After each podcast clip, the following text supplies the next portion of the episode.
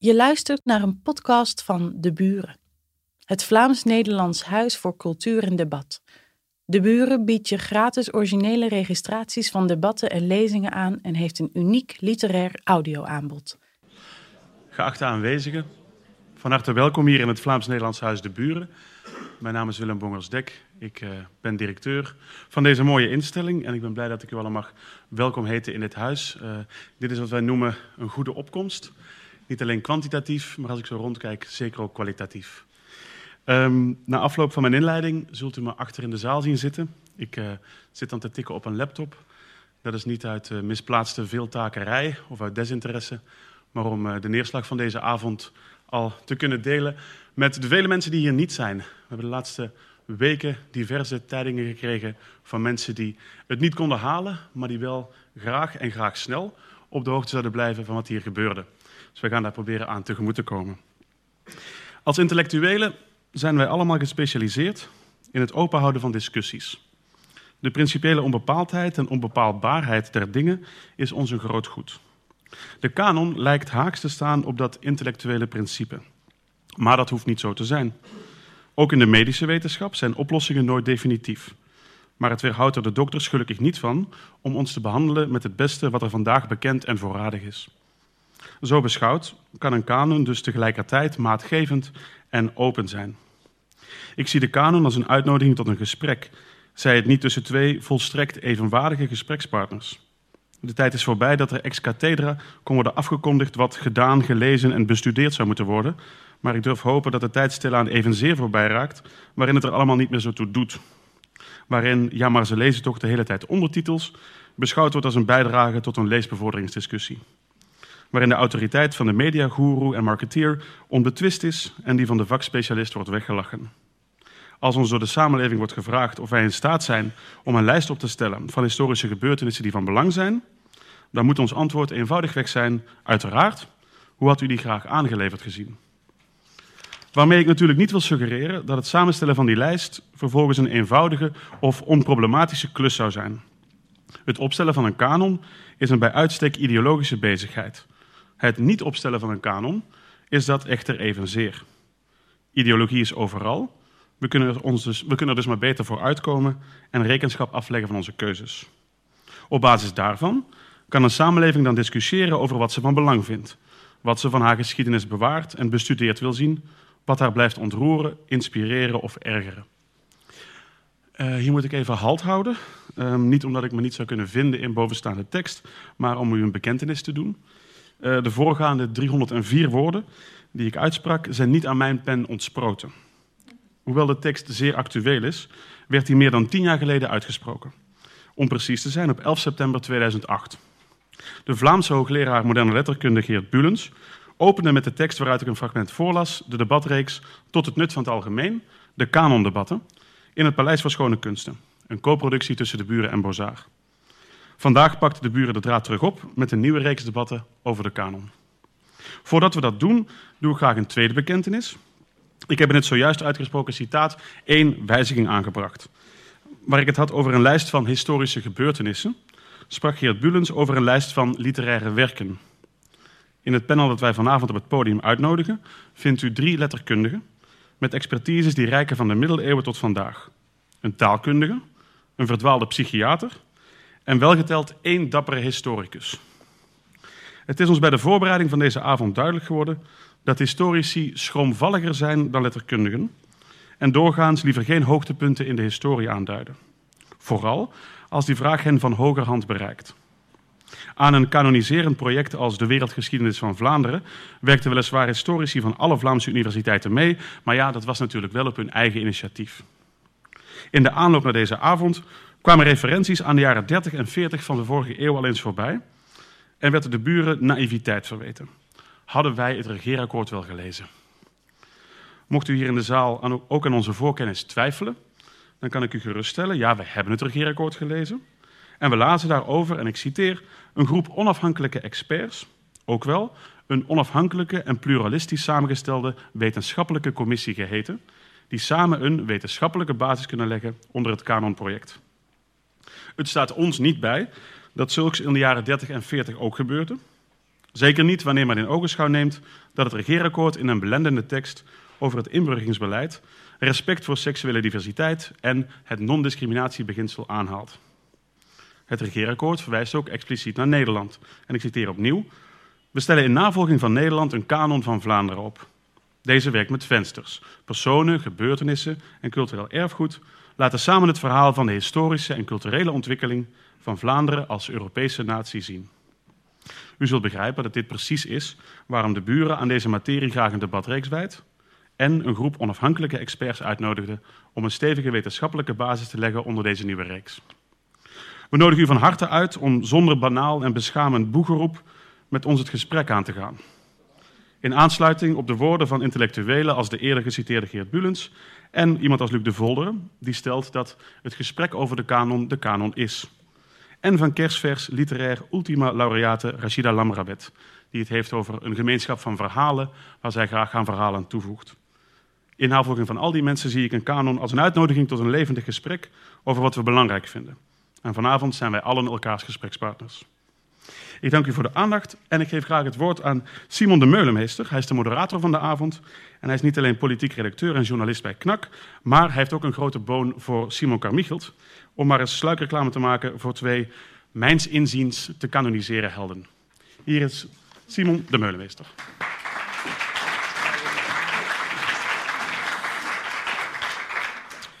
Goedenavond ook van mijn kant. Ik zal vanavond uh, dit gesprek, deze uitnodiging tot de dialoog uh, modereren. Dat betekent dat ik niet veel aan het woord zal zijn, hopelijk. Dat denk ik ook. Wij zaten daarnet al samen met de sprekers die zijn uitgenodigd. En vaak denk ik voor het begin van zo'n avond, ik heb te weinig vragen. Ik denk nu dat ik gewoon te veel vragen zal hebben. Ik denk één vraag zal voldoende zijn om een zeer interessant en uh, geanimeerd gesprek te doen losbarsten. Ik schets even het verloop van de avond. Uh, we zullen eerst uh, de drie Vlaamse genodigden op, podium, op, het podium vragen om in een eerste ronde te zeggen wat zij vinden over een Vlaamse kanon. Dus hun antwoord op de vraag is een Vlaamse kanon een goed idee. Daarvoor krijgen ze elk een vijftal minuten om dat uiteen te zetten. Daarna zullen we met hen een paneldiscussie voeren. Dan krijgen we een filmpje te zien. Voor mocht u tegen dan nood hebben aan een beetje actie je dus een filmpje zien. Daarna uh, stel ik jullie de Nederlandse panelleden voor. Dan zullen zij reageren op wat hun Vlaamse collega's hebben gezegd. En daarna gaan zij in discussie. En daarna uh, komt het woord naar jullie. Als jullie vragen hebben, als jullie uh, iets willen vragen aan de mensen die gesproken hebben deze avond, dan kan het in de laatste en derde ronde. Ik begin met uh, de voorstelling van de Vlaamse sprekers. Ik doe dat kort en bondig. Ze kunnen misschien al naar voren komen en plaatsnemen, want ik zal het heel kort doen, zodat we meteen over kunnen naar de inhoudelijke uh, kwestie. We hebben uh, ten eerste Mark Bonen gevraagd. Die is hoogleraar middeleeuwse geschiedenis aan de Universiteit van Gent en doseert onder andere historische kritiek hij is ook lid van de Koninklijke Vlaamse Academie van België voor Wetenschappen en Kunsten. De heer Bonen zit helemaal links van mij, rechts voor u. Dan hebben we ook Wim van den Bussen, die aan de rechterkant komt te zitten. Hij is gewoon hoogleraar Nederlands en Algemene Taalkunde aan de VUB. Hij is ook lid van de Koninklijke Academie voor Nederlandse Taal en Letterkunde en doet onderzoek naar historische sociolinguïstiek. In het midden zit Kevin Absilis, die hoofddocent moderne Nederlandse letterkunde en algemene literatuurwetenschap is aan de Universiteit van Antwerpen. Zijn focus qua onderzoek ligt op literatuur en Vlaamse natievorming, diversiteit en culturele verbeelding. Hij is ook bezig aan een boek over cultuuroorlogen. Hij is daarnaast nog beheerder van het Hugo Claus Centrum. Meer dan voldoende adelbrieven, denk ik, om te spreken over uh, de vraag of een Vlaamse kanon een goed idee is. Ik stel voor dat ik eerst het woord aan uh, u geef, uh, meneer Van den Bussen, om in vijf minuten uit te leggen of u een Vlaamse kanon een goed idee vindt. Ja dan nee. Dank u wel. Dank voor de uitnodiging. En dames en heren, los van de vraag of die Vlaamse kanon een goed idee is, denk ik dat we voordien een aantal dingen even duidelijk moeten stellen, omdat ze ook duidelijk zijn. Ten eerste, een spraakmakend deel van de Vlaamse academici huivert bij de gedachte aan een kanon. Bij de voorbereiding van dit debat werd er door een aantal historische coryfeeën niet enkel frons gevormd tegen het idee van een kanon, maar zelfs tegen de deelname aan dit debat. En zelfs tegen het debat zelf tout court. De smetvrees, ik heb geen beter woord, de smetvrees is blijkbaar enorm. Ten tweede is het belangrijk, denk ik, te benadrukken dat de bezwaren van die collega's eerst en vooral van methodologische, van pedagogische en van wetenschappelijke aard zijn. en niet politiek. De kanon zou als constructie wetenschappelijk onhoudbaar zijn. Ze zou niet stroken met de hedendaagse geschiedsopvattingen. En vanuit didactisch oogpunt zou ze het onderwijs eerder schaden dan versterken. Je kunt het daarmee eens zijn, je kunt het daarmee oneens zijn, maar dat zijn argumenten die naar voren gebracht worden. En het is belangrijk om die argumenten heel duidelijk te onderlijnen. Waarom? Het is al te makkelijk om die kritische stemmen weg te zetten als een symptoom dat bevestigt dat Vlaamse academici vooral van linkse ideologische kunnen zouden zijn.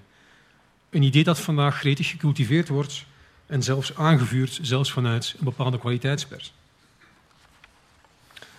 Ten derde, naast al die fundamentele wetenschappelijke bedenkingen, is er de breed gedragen overtuiging dat deze kanon een instrument wordt dat een identitaire politiek moet ondersteunen. Anders gezegd, dat de wetenschap geïnstrumentaliseerd wordt voor identitaire doeleinden. Wie de moeite doet om de desbetreffende passage in het Vlaamse regeerakkoord te lezen, begrijpt waar die vrees op stoelt, of hij het standpunt nu onderschrijft of niet. En ik citeer, en ik citeer iets ruimer dan Willem het net gedaan heeft. Het is essentieel dat we de Vlaamse identiteit complexloos kunnen beleven. Onder meer via gedeelde symbolen. Tegen die achtergrond, mijn nadruk, tegen die achtergrond vragen we aan een groep onafhankelijke experts om op wetenschappelijke basis een kanon van Vlaanderen op te stellen. Dames en heren, u hoeft nationalisme niet als een neurose te beschouwen, om daarin een duidelijke instrumentalisering te lezen. En ook wie denkt dat er voor complexen bij identiteitsbeleving ondertussen al heel wat medische en psychologische hulpverlening bestaat, ook die mensen schrikken allicht even wanneer ze lezen dat er herhaaldelijk letterlijk gezegd wordt dat de kanon zowel in het onderwijs als in het kader van inburgeringstrajecten ter ondersteuning gebruikt zal worden. En voor alle duidelijkheid, mocht dit door een anders gekleurde regering naar voren geschoven worden, dan zou de reactie van de vermelde collega's, denk ik, vermoedelijk even hevig geweest zijn. Nu, ik besef dat het woord kader ondertussen volstrekt gecontamineerd is in de context waarin ik werk, leef en nu spreek. Maar even los van die specifieke context. Kan een kanon, of het nu een beredeneerde lijst, een poppel, een Clara top 100 is, kan dat een nuttig hulpmiddel zijn ook voor onderwijs en voor maatschappelijke discussie? Ik denk het wel. Zolang het geen dictaat is, maar één van vele mogelijke ankerpunten. Dat zal dus per definitie een fluïde kanon moeten zijn, met een hoge regelmaat aan te passen en te herzien. Het zal een bron moeten zijn van discussie, van polemiek over de relevantie van een aantal elementen, kunstwerken, gebeurtenissen, personen in een specifieke tijdscontext. En dat kan, dames en heren, ook in Vlaanderen. Mijn eigen Koninklijke Academie voor Nederlandse Taal en Letteren heeft al geprobeerd met een dynamische literaire kanon dat te doen. Een kanon die vijfjaarlijks een onderhoud krijgt. Geen stenen tafel voor de eeuwigheid, wel een kaart die de smaak van vandaag toetst aan de literaire keuken van ons verleden. Het is dus een startpunt, een uitnodiging voor kritiek, voor dispuut, voor interpretatie en voor voortdurende dynamiek. Het is een momentopname waaraan het vrije denken zich niet onderwerpt, maar gekieteld wordt tot tegenspraak en tot reflectie. Dat dat hevig vloekt met om het even welke politieke instrumentalisering is zeer duidelijk. En wat mij betreft, dames en heren, zo hoort het ook. Ik dank u.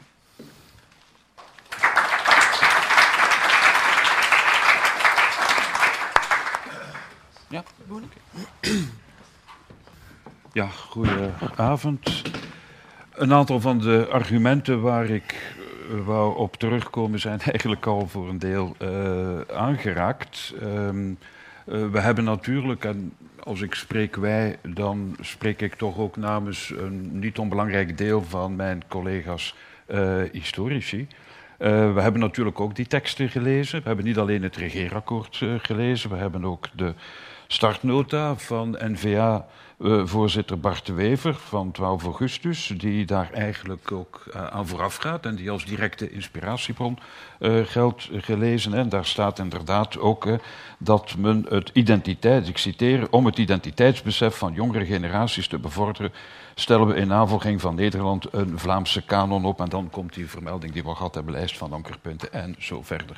U kunt nog een beetje verder gaan, namelijk een maand nog eer daarvoor naar de 11 juli-toespraak van Theo Franken, die uh, uh, breed gedeeld is op verschillende websites.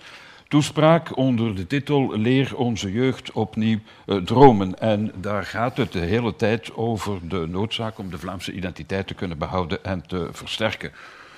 Een quasi-klassieke uithaal naar de Vlaamse culturele elite, die daar niet op ingaat. Eh, de waarden of wat daar moet voor doorgaan uh, van mei uh, 68, die het streven naar excellentie op school baan hebben doen maken voor het aanleren van sociaal bewustzijn en dergelijke zaken meer.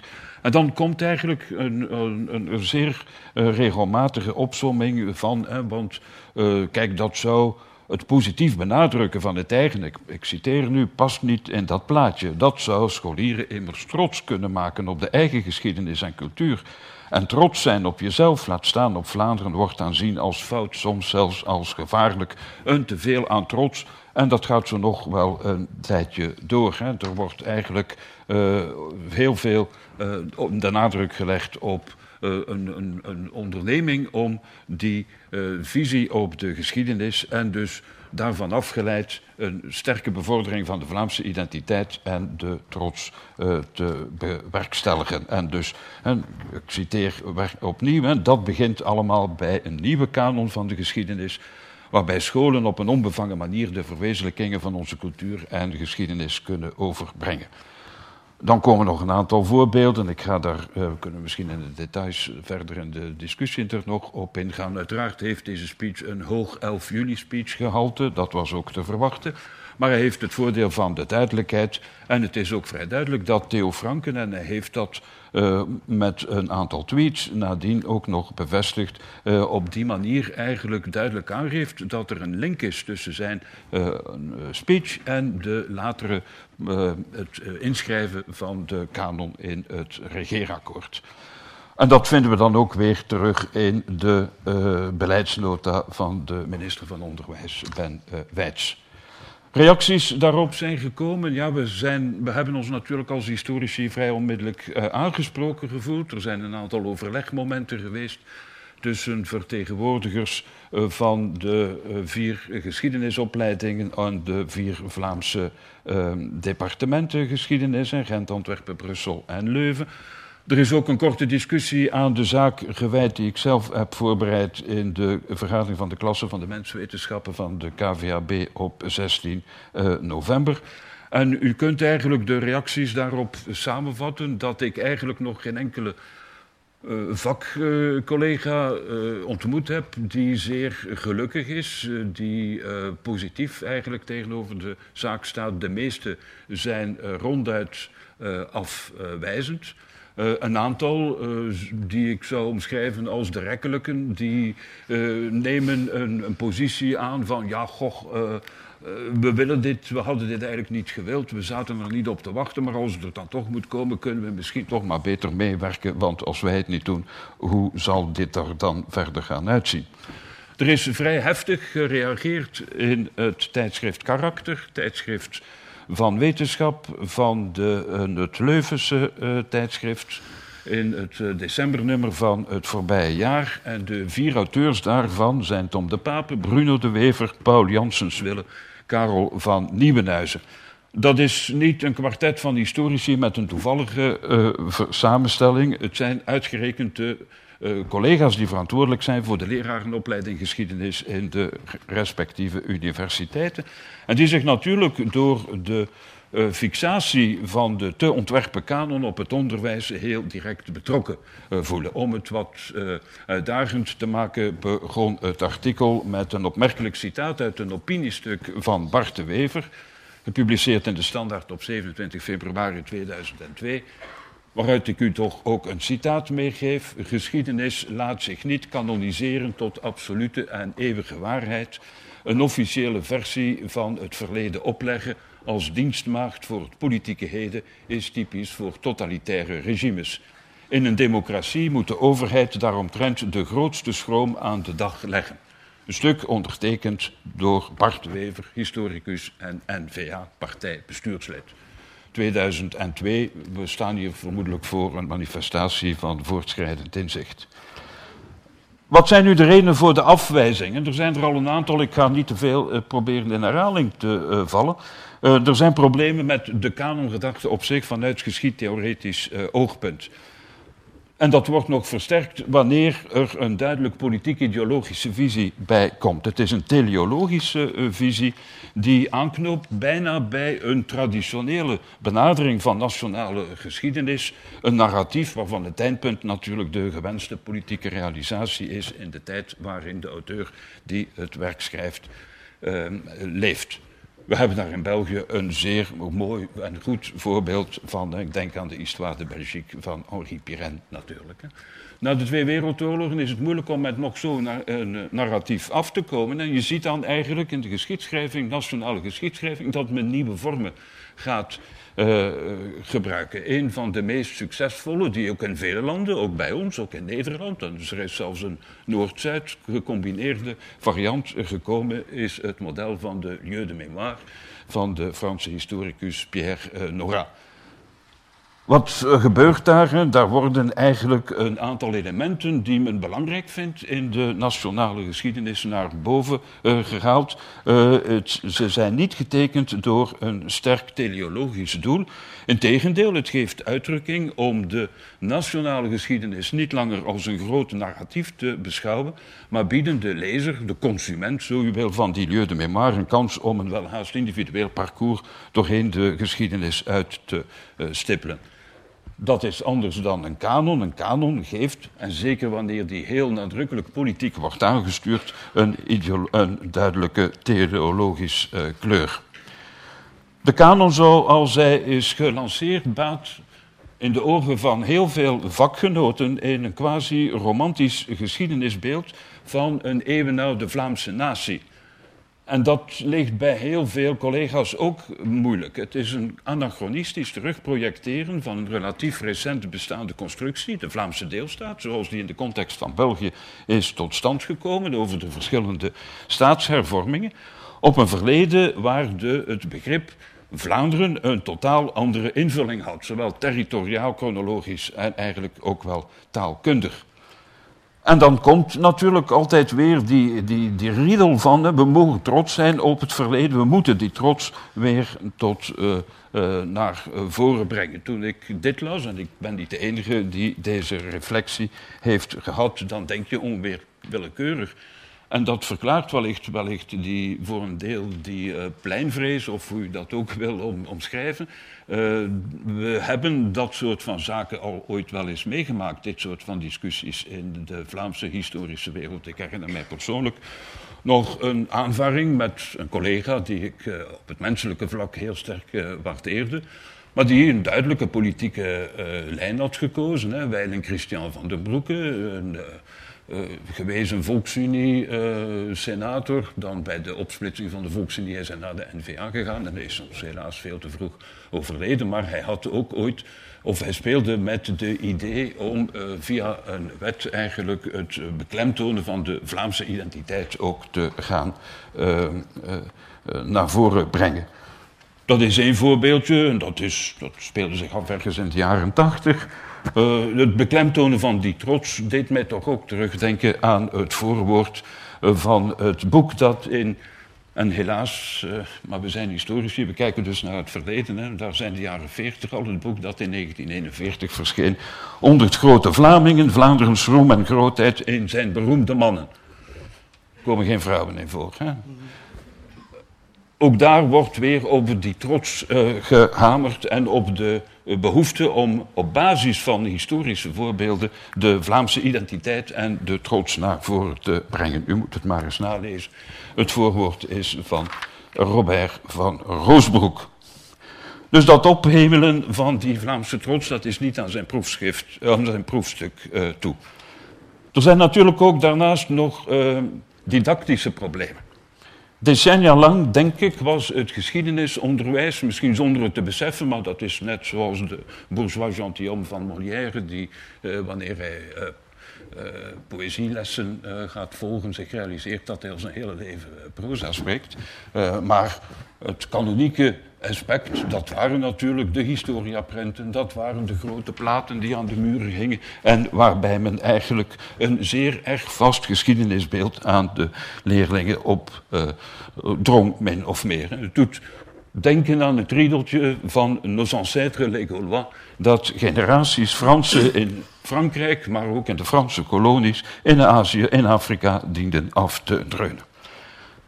Het staat dus eigenlijk haak op de nadruk die in de huidige geschiedwetenschap wordt gelegd op het ontleden van historische processen. Het inzicht dat de hedendaagse logica niet zomaar op het verleden kan geprojecteerd worden, oog hebben voor contingentie, voor de eigen logica van het verleden, inzien dat, het, dat de identiteit per definitie een meer lagere constructie is en dat historische mythevorming ook het voorwerp van deconstructie kan zijn. Ja, ja ik, ga, uh, ik ga afronden. Ja, ja. Ja, maar goed, kijk, ik, eh, ik ben vlug naar hier gekomen uh, na een doctoraat voorgezeten te hebben in Gent. En ik heb pas een uurtje voordien heb ik het schema met de tijd uh, voorzien. Dus ik had helaas wel wat meer voorbereid. Maar goed. Um, een laatste puntje misschien over de didactische bezwaren. Uitgerekend vorig jaar is na heel veel voorbereidend werk en na goedkeuring door de Vlaamse regering, die nota bene uit dezelfde partijen bestaat als de regering die nu met de kanon uh, uitpakt, eh, zijn de nieuwe eindtermen voor het vak geschiedenis uh, goedgekeurd voor de eerste graad. En de discussie over de tweede en de derde graad is nu bezig. Dat staat eigenlijk helemaal haaks op de idee van een kanon. En dat verklaart natuurlijk ook de heftigheid waarmee precies de collega's die bezig zijn, die, die, die zaken aan het uitwerken zijn, dus uit de lerarenopleiding, zo heftig hebben gerealiseerd. En misschien toch nog een laatste uh, idee, en, dat daar eigenlijk ook wordt, uh, uh, of aan te koppelen is. Het is ook vrij bevreemdend te horen dat een kanon aan zich op niet totaal zaligmakend is en bij tijd en wijle aan herinnering toe is. De vraag kan gesteld worden, hoe kanoniek is de kanon dan nog? de simpele medievist die ik ben, denkt natuurlijk wanneer men het woord kanon laat vallen aan een door autoriteiten opgelegd geheel, er kleeft een parfum aan van welhaast pauselijke autoriteit, van traditie, uh, van uh, geloof. En uh, bij vele historici is eigenlijk ook het initiatief, en ik denk dat dat de eerste reactie was die u bij deze organisatie ook van de decanen, toevallig zijn drie van de vier decanen van letterenfaculteiten historici, dat de hele operatie als een soort van missionerings uh, operatie wordt uh, opgezet. Mm. Goed, daarmee heb ik een aantal elementen naar voren gehaald. U zult begrepen hebben dat ik, geen, uh, dat ik zelfs niet eens een koele minnaar ben van de kanon. Maar dat was duidelijk. Dat Dank komt wel, wel verder in de discussie ja. naar voren. Dank u. Meneer Absidis.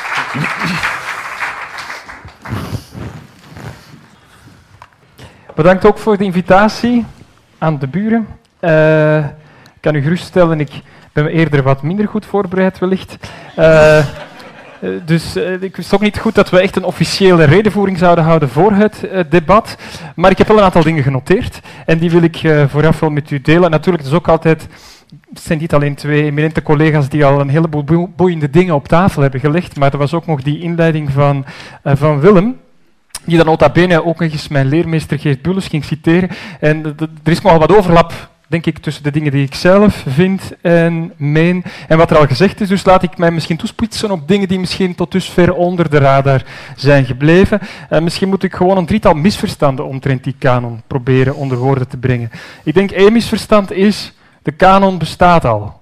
Uh, en daarmee bedoel ik niet per se de literaire kanon die de Kantel heeft opgesteld, maar er bestaan heel vele kanons. Altijd in om het even welke samenleving, op om het even welk niveau. Uh, ik weet dat ik nu een redelijk rekkelijk begrip van de kanon hanteer, hè, maar als je uh, scoutsbeweging hebt gedaan en je bent daar lid van geweest enzovoort, dan deel je een aantal verhalen, dan ken je een aantal referentiepatronen, dan deel je een aantal rituelen.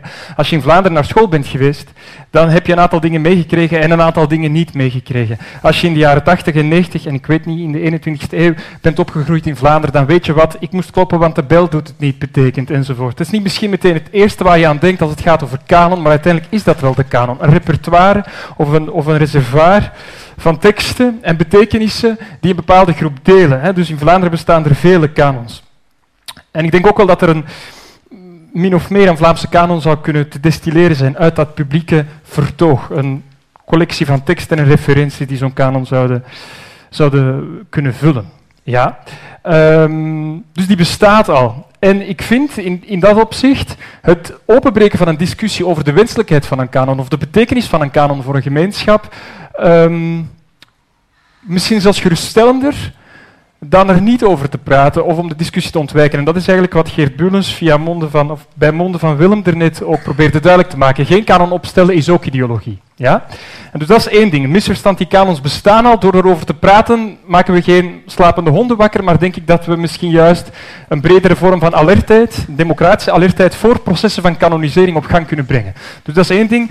Um, het tweede ding is, uh, en dat is er net ook, uh, dus een heleboel van, van de collega-historici hebben het als het gaat over kanon over gevaarlijke romantische illusies die het beeld opwekken van een homogeen cultureel Vlaanderen dat dan diep geworteld zou zijn in het ver verleden en als het ware door een vorm van noodzakelijkheid zou worden opgeleverd vandaag of in de heel nabije toekomst.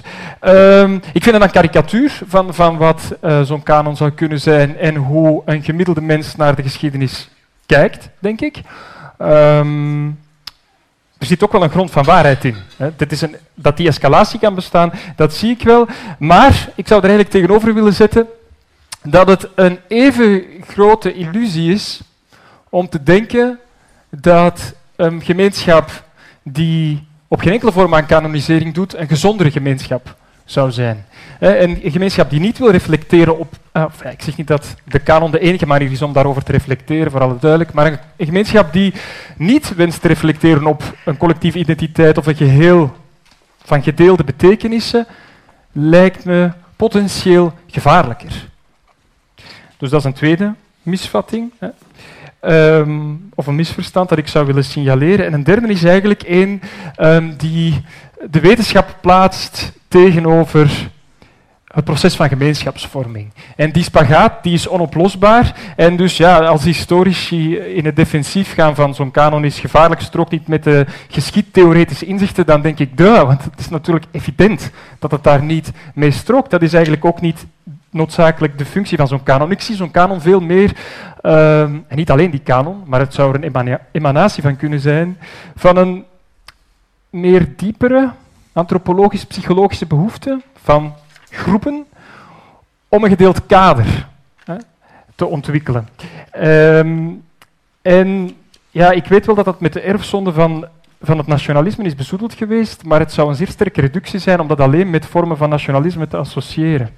Um, dus er is een spagaat tussen kanon en wetenschap. Die kanon zal nooit 100% wetenschappelijk kunnen zijn. Dat is, natuurlijk, dat, is, dat is inderdaad een illusie. En ik denk ook dat er weinigen zijn die dat zouden geloven. De wetenschap of de geschiedwetenschap zoekt in de mate van het mogelijke, want ook daar is haar uh, ambities moeten die beperkt zijn naar objectieve waarheid.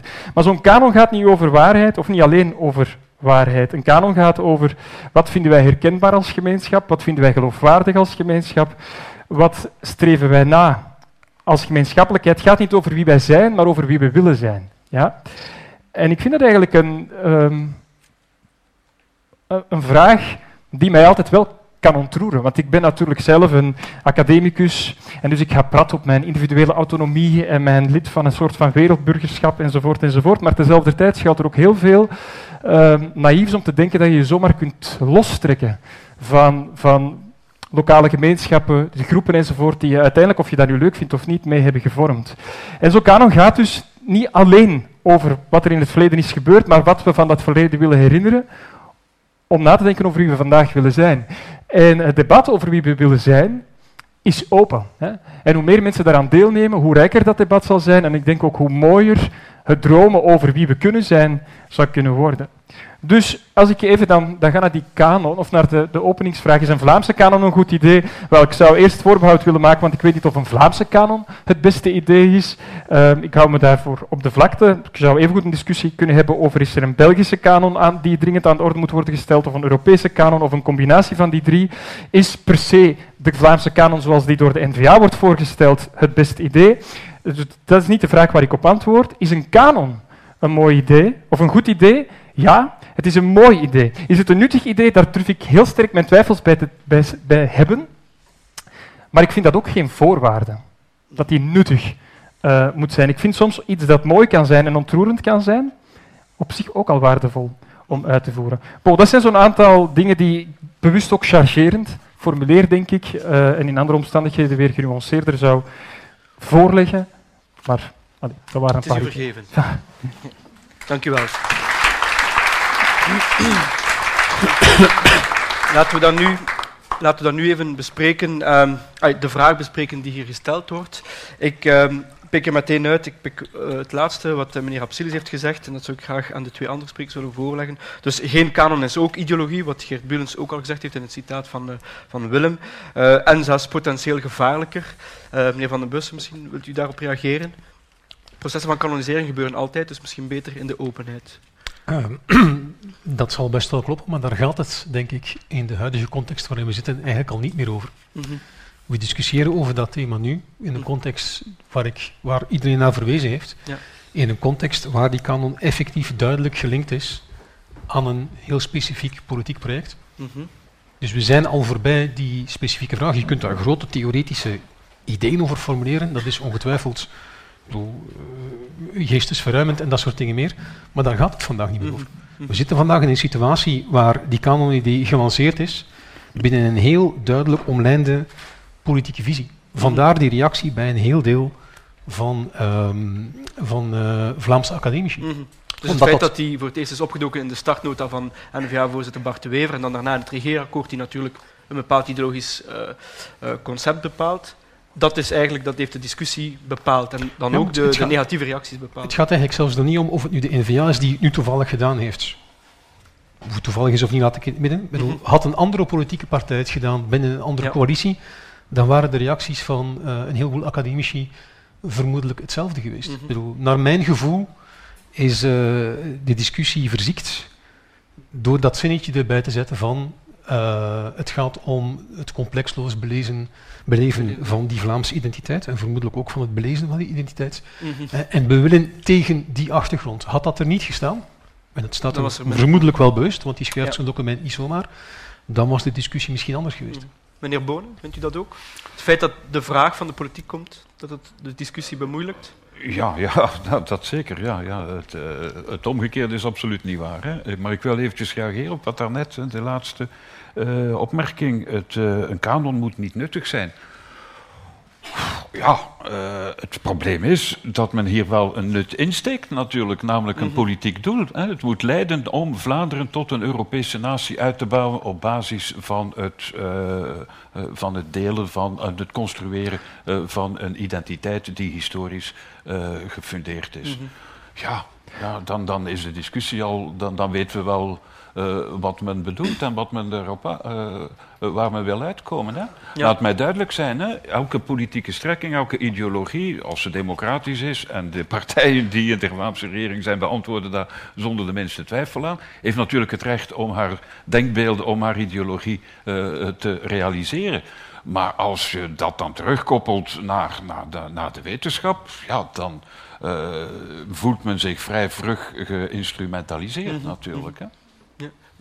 Ja, ik moet misschien aanvullen. Ik heb uh, dat inderdaad dat nuttig, dat ik misschien te, ben ik misschien te snel geweest. Ik uh, bedoelde daarmee te zeggen, in de regeringsnota, of toch in ieder geval in de formateursnota, werd het, uh, die kanon wordt maar één keer genoemd in die formateursnota. En en daar werd er een zeker nut aan toegedicht. Misschien ook zelfs niet alleen, dat was natuurlijk de achterliggende ideologische agenda, maar het werd, als, het werd in, in, in vorm van nuttigheid geformuleerd in de zin dat het moest bijdragen tot de integratie van nieuwkomers in onze samenleving. Dat was één punt. En het tweede punt was uh, dat het uh, de leerlingen zou vormen op de school. Dus school ja. en integratie, dat waren de twee dingen, ja, dat was het nut. En wat ik daarnet zei, van, ik betwijfel of het echt nut zal uithalen in dat opzicht, was eigenlijk daaraan gerelateerd. Ik denk dat het... Uh, uh, naïef zou zijn om te verwachten dat de integratie van nieuwkomers opeens een heel eind vooruit zal gaan, uh, alleen op grond van zo'n kanon. En terzelfde tijd dat door een kanon um, in scholen te gaan introduceren enzovoort, of dat dat nu echt tot uh, een beter begrip en kennis van het verleden zal leiden. Dat was eigenlijk wat ik daar per se mee bedoelde. En ik wilde dat zelfs relativeren, want zelfs al zou dat nu niet waarmaken, leek het me nog altijd op de een of andere manier een waardevolle poging ja. te kunnen zijn. Nu, het feit dat die vraag komt vanuit de politiek is op een bepaalde manier ook volledig uh, logisch. Zeker als je dan komt van een partij als N-VA, die gemeenschapsvormen denkt, zou kunnen zeggen, daar was een gat en daar is die partij gewoon ingesprongen. Dus hadden acad academici dan niet bijvoorbeeld vroeger al dergelijke initiatieven moeten nemen? Of zeggen, kijk, we gaan vanuit de academische wereld, dus een meer uh, neutralere, wat een rare term is, maar een neutralere uh, kant met een initiatief komen. Bah, ik denk, uh, we zijn net gegaan over de vraag of het of er anders was gereageerd vanuit de academische hoek als het voorstel niet van NVA was mhm. gekomen. hè. Uh, daar valt veel over te zeggen, denk ik.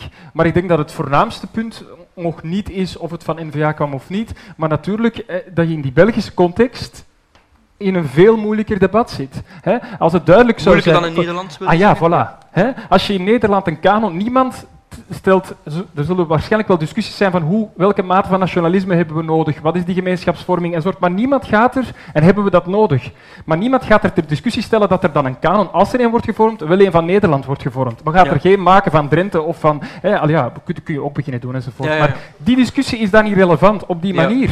Maar als je hier vandaag als historicus en als wetenschapper zou zeggen, ik werk mee, ik draag bij aan de vorming van zo'n Vlaamse kanon, ah, het gevaar is natuurlijk zeer reëel dat, ook al wil je het zo wetenschappelijk mogelijk doen, dat jouw inspanning sowieso al worden gerecupereerd op politiek niveau. En dat politiek niveau zal een Vlaamse identiteitspolitiek zijn en geen Belgische. Vandaar wat bijvoorbeeld uh, professor Bruno de Wever zei, van ja, de, een, de Vlaamse geschiedenis, ja, die kun je ook perfect de Belgische geschiedenis noemen. Ja, of, ja, of een Vlaams museum. De, als, als, als, als, de Vlaamse kanon de kanon moet zijn van Vlaanderen zoals dat nu bestaat, namelijk dus het, het, het Nederlands uh, talige deel van, uh, van, van België, dan is dat natuurlijk iets dat helemaal in de, in de Belgische context uh, tot stand is gekomen en, en afgeleid is.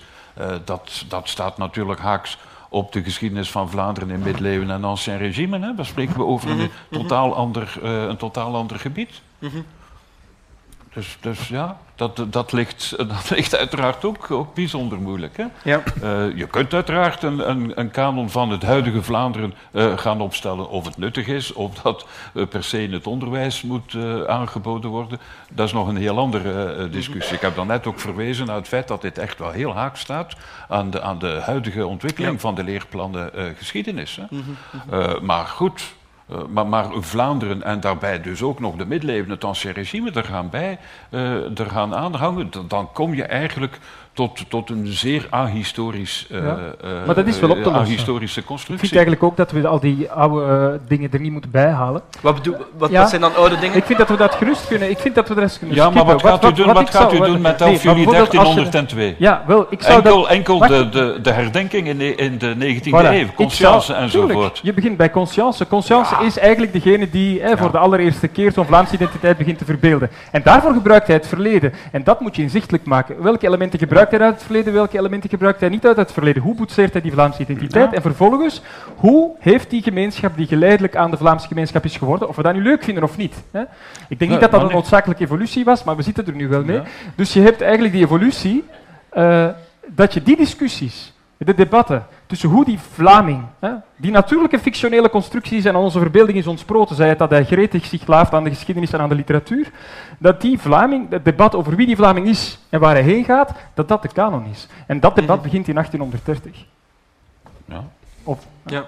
Dat is maar een, natuurlijk een heel van de Vlaamse identiteitsvorming of de ja? kanon van de Vlaamse... Ja, ja. ja. er is een prachtig boek uh, in, de, in de VS uh, eh, opgesteld en dat is... Uh, ik ben de titel nu eigenlijk kwijt.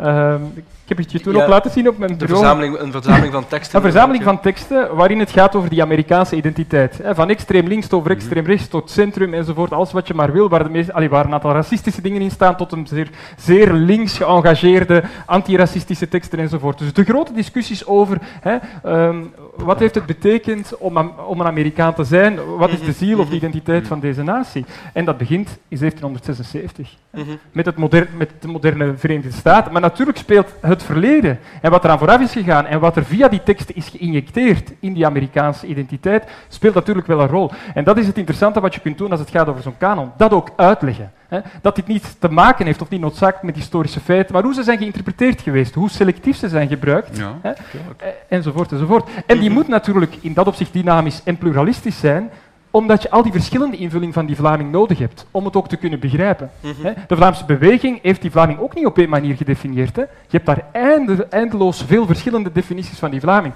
En vandaag zou je eigenlijk, hè, heb je de laatste 20, 30 jaar intellectuele academische kunstenaars die zich eigenlijk heel kritisch zijn gaan verhouden tot het discours van die Vlaming. Ja, dat, dat draagt ook bij aan wie die Vlaming is. Ja. Hè. Eh, de, de nationalist zou zeggen, er is te veel zelfschaamte, maar die zelfschaamte maakt nu integraal deel uit van wie wij zijn en hoe wij ons Ja. beleven. Nu, eh, meneer Van den Bussen, misschien een vraag voor u. Het is misschien een open deur, maar bon, domme vragen bestaan niet. Eh, onder ehm, eh, eh, ehm, literatuurwetenschappers is er veel minder ehm, eh, schroom om een kanon samen te stellen. hè. We hebben het er net over gehad. Eh, wij- we zijn allemaal opgegroeid met een literaire kanon. Wat, wat maakt het verschil eh, daar zo groot? Waarom kunnen we gemakkelijk een lijst opstellen van wat literair voor ons van waarde is en moeilijker wat voor ons identitair van waarde is? Ik zou mij er makkelijk van kunnen afmaken en zeggen dat moet u vragen aan een literatuurwetenschapper, ik ben taalwetenschapper. Mijn excuus. Maar dat ga, dat ga ik niet Ja, doen. Er- ik ervaar dat niet als een, Dat is geen belediging. als een belediging, in tegendeel. Ehm, als ik de discussie voor een stuk gevolgd heb binnen de, de Academie voor de nee, Koninklijke Academie voor Nederlands- Nederlandse Letteren, ehm, zijn daar ook heel zware discussies over afgegaan. Ja. Ik bedoel, stik je een bepaald stikje paliter in zo'n kanon of niet? Ik zeg maar iets. Mhm. Eh, als je een werk instikt van Klaus, wat stik je erin en, en waarom dit en dat? Dus die discussies zijn er ook gekomen. Alleen heeft men dat voor een stuk, eh, denk ik, ontkracht. Ik probeer het te omzeilen door vanaf het begin op over te zeggen: die kanon die wij maken, dat is een voorwerp van discussie. Ja. Wij erkennen dat ze gemaakt is door een aantal mensen. Er staat letterlijk op die pagina: ze is gemaakt door grijze blanke mannen, denk ik. Hè? En alleen al daarom zal ze dynamisch moeten zijn.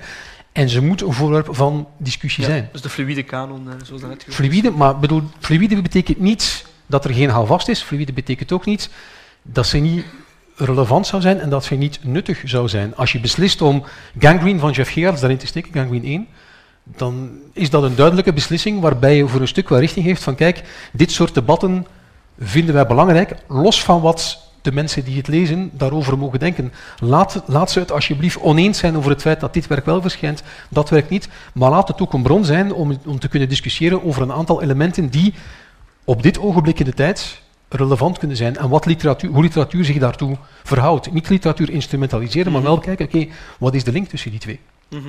Ehm aan taalkundige zijde speelt die discussie veel minder, zou je kunnen denken. Maar dat klopt ook niet. Ik geef les over eh, de sociale geschiedenis van het Nederlands. Ik geef bij uitbreiding les over sociale taalgeschiedenis in België.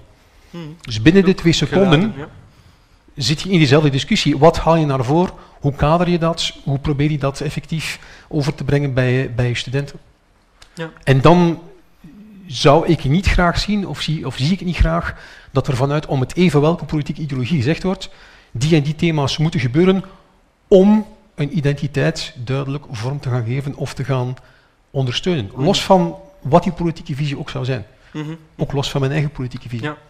Nu, eh, meneer Jan Bon heeft het eh, vorige week nog eens gezegd, ehm, dat hij wil dat een commissie die zich over de kanon zal buigen, dat die pluralistisch is samengesteld. Eh, je kan nergens, ook zelfs als je van slecht wil bent, nergens voorlopig vinden dat de, de regering op dit moment zegt van de commissie zal er zo en zo uitzien, dus er is nog niet bepaald wie het zal moeten doen.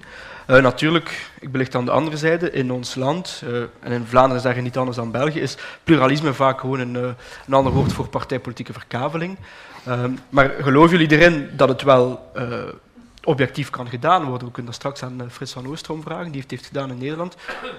Kan het wel eh, poli- politiek onafhankelijk gemaakt worden? Ik stel de vraag, want Bruno de Wever zegt, zo'n vraag is altijd per definitie politiek. Ja, In Nederland is de vraag gesteld na de moord op Pim Fortuyn bijvoorbeeld. Object- objectief zal het nooit zijn. Nee. Door, het, door het feit dat je een Ja, aantal mensen samenzet, ik zal dat het niet ja, objectief ja, zijn. begrijp wat ik bedoel, dat het niet vanuit één bepaalde hoek is, dat het wel een, een pluralistisch ingestelde gebeuren is. Ik ga het proces niet maken van die commissie nog voordat ze opgericht is. Mhm. Dat zullen we moeten zien. En we zullen zien hoe die debatten lopen als die commissie eruit komt.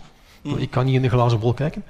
Uh, bedoel, maar zodra dus blijkt dat een aantal mensen, mocht daar ooit blijken, ik zeg niet dat het zal gebeuren, maar mocht blijken dat een aantal mensen ervaart, dit wordt een bepaalde richting uitgestuurd, dan zul je die mensen vermoedelijk ook de eer aan zichzelf houden en zeggen, oké, in, in, mhm. in die context doen we niet mee, maar we zullen zien hoe die discussie loopt. Mhm. Meneer Bonen? Ja, wel, die discussie is al een beetje bij ons intern uh, gevoerd. Hè, van, van uh, willen jullie daaraan uh, meewerken of niet? En dus ja, bij heel veel collega's zie ik daar uitermate veel schroom en echt een heel negatieve attitude tegenover. Mhm. Ook omdat we, ja, dat, dit is gelanceerd in het regeerakkoord, dus dat is begin oktober. Er is daar verder nog geen enkele duidelijkheid over. Er staat alleen in de beleidsverklaring van minister Wijts dat hij hoopt dat hij in 1822 uh, daarmee kan landen voor het, uh, voor het onderwijs. Ja. Dus we wachten wel af. We zullen wel zien hoe dat, uh, hoe dat gaat. Maar nogmaals, door het feit dat het zo politiek geframed is van bij de aanvang, denk ik, zullen heel veel mensen, ik reken daar mezelf trouwens ook bij, hè, daar uitermate weigerachtig in principe tegenover gaan staan. Ja. Dat begrijp ik, ik denk dat, ja, zeg maar. Dat is wat ik daarnet ook zei. Alleen, alleen door het feit dat dat ene zinnetje bij dat artikel staat in het regeerakkoord, ja is het kalf eigenlijk verdronken voor er nog maar een discussie kan mhm. beginnen. Maar wat opmerkelijk is, dat niemand, en ik zal op de metafoor doorgaan, de, uh, dat veel mensen zelfs niet de moeite willen doen om het kalf, uit de put te trekken. Dus zelfs aan het debat deelnemen, u zei het daarnet zelf al, mhm. u krijgt kritiek omdat u zelfs maar aan dit debat deelneemt. Dat is toch een verregaande vorm van, van verkramping eigenlijk. Zelfs, als komt, zelfs al komt de vraag vanuit N-VA in de startnota en daarna, laat ons niet vergeten, in een regeerakkoord waar ook CD-N-VA en Open VLD zich achter scharen, dus dan heb je toch al een bredere vraag daarnaar. Waarom die verkramptheid om überhaupt deel te nemen aan het uh, debat? Je, je, je zet hier maar drie kritische stemmen. Maar ik, ik, vermoed dat het debat eigenlijk voor een stuk, ik ga niet zeggen verziekt is, maar al dermate gekleurd is dat een aantal mensen zich daar niet meer mhm. aan gaat, uh, gaat veranderen. Ik heb er geen enkel probleem mee om hier te zitten en over te discussiëren, ik bedoel, in alle vrijheid als er iemand mij ooit dingen zou opdringen die mij niet vinden, ga ik dat ook in alle openheid zeggen. Ik bedoel, daarvoor ben je wetenschapper. Uh, ik denk wel dat de discussie over het thema, dat die heel belangrijk is. En dat het heel belangrijk is dat wetenschappers die het idee genegen zijn, maar ook dat wetenschappers die het idee niet genegen zijn, dat die met elkaar in discussie treden en dat je dus probeert tenminste elkaar standpunten te begrijpen. Je hoeft het niet met elkaar eens te zijn, maar als je ergens wil raken, of tenminste elkaar in de ogen wil kijken, moet je proberen te begrijpen wat de overkant denkt. Daarvoor zitten we hier ook samen. Ja. Meneer Absilius heeft gezegd in KNAK dat de, een discussie over de kanons typisch voor een periode waarin er een cultuuroorlog woedt. Betekent dat dan dat dat iets typisch is voor een soort nervositeit? Dat we dat als, als alles kabbelt, om het maar zo te zeggen, dan zal niemand zeggen, hey, zouden we geen kanon maken? Is dan per definitie iets wat met nervositeit of, of, of vrij, ja, Ik denk dat die nervositeit en de status van het debat uh, daar wel aan bijdraagt. Hè. Um, ik denk, ah, ik weet dat niet, ik kan niet in de hoofden kijken van de mensen die dat voorstel hebben gedaan. Maar uh, ja, ik bedoel, je moet geen meesterstrateeg zijn om te weten dat dat een heel gemakkelijk voorstel is om de hele academische ja. uh, kasten de op stank te jagen, vervolgens de publieke ruimte in de opiniestukken te gaan beheersen, waardoor je weer de, het cliché, wat, wat niet strookt met de werkelijkheid, van die wereldvreemde elite die vervolgens niet weten enzovoort enzovoort. Dat is natuurlijk gewoon het spel dat, dat een aantal mensen uh, uit die hoek uh, heel bedreven is om te spelen en collega's blijven altijd even goed gelovig om daar dan, het was met Ultimas nu weer raken, nu zijn er wel gelukkig een aantal meer mensen die, die in de ja, publieke ruimte toch hebben laten weten van dat dat misschien niet altijd, alleen al strategisch gesproken, misschien niet de meest verstandige manier is om aan kritiek te doen. Wat dan weer niet wil zeggen dat er geen kritiek mogelijk moet zijn. Hè. Het is heel, heel ingewikkeld geworden, dat is duidelijk. Um, ja, om op je vraag te gaan over die cultuuroorlog, dat gaat te lang duren, denk ik. Ja. Um, want dan zijn we even bezig.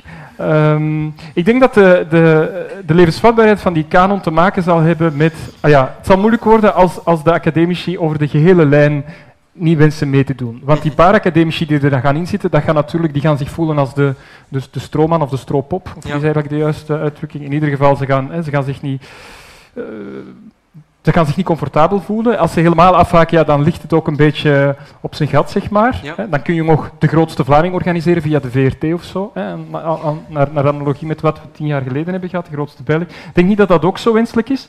Hoewel ik wel denk dat misschien um, het, het kanon samenstelling enzovoort wel meer met publiek debat en interferentie uh, gebaat zou kunnen zijn. Mm -hmm. uh, ik weet niet waarom alleen academisch. Ik denk wel dat zo'n kanon en de voorstelling van wat er in die kanon zit gebaseerd moet zijn op wetenschappelijk onderzoek. Maar die selectie ja. kan per definitie niet wetenschappelijk zijn. Dus is eigenlijk iets wat misschien meer collectief gebeuren zou kunnen zijn. Ja. Hoewel dat misschien ook wel weer naïef is.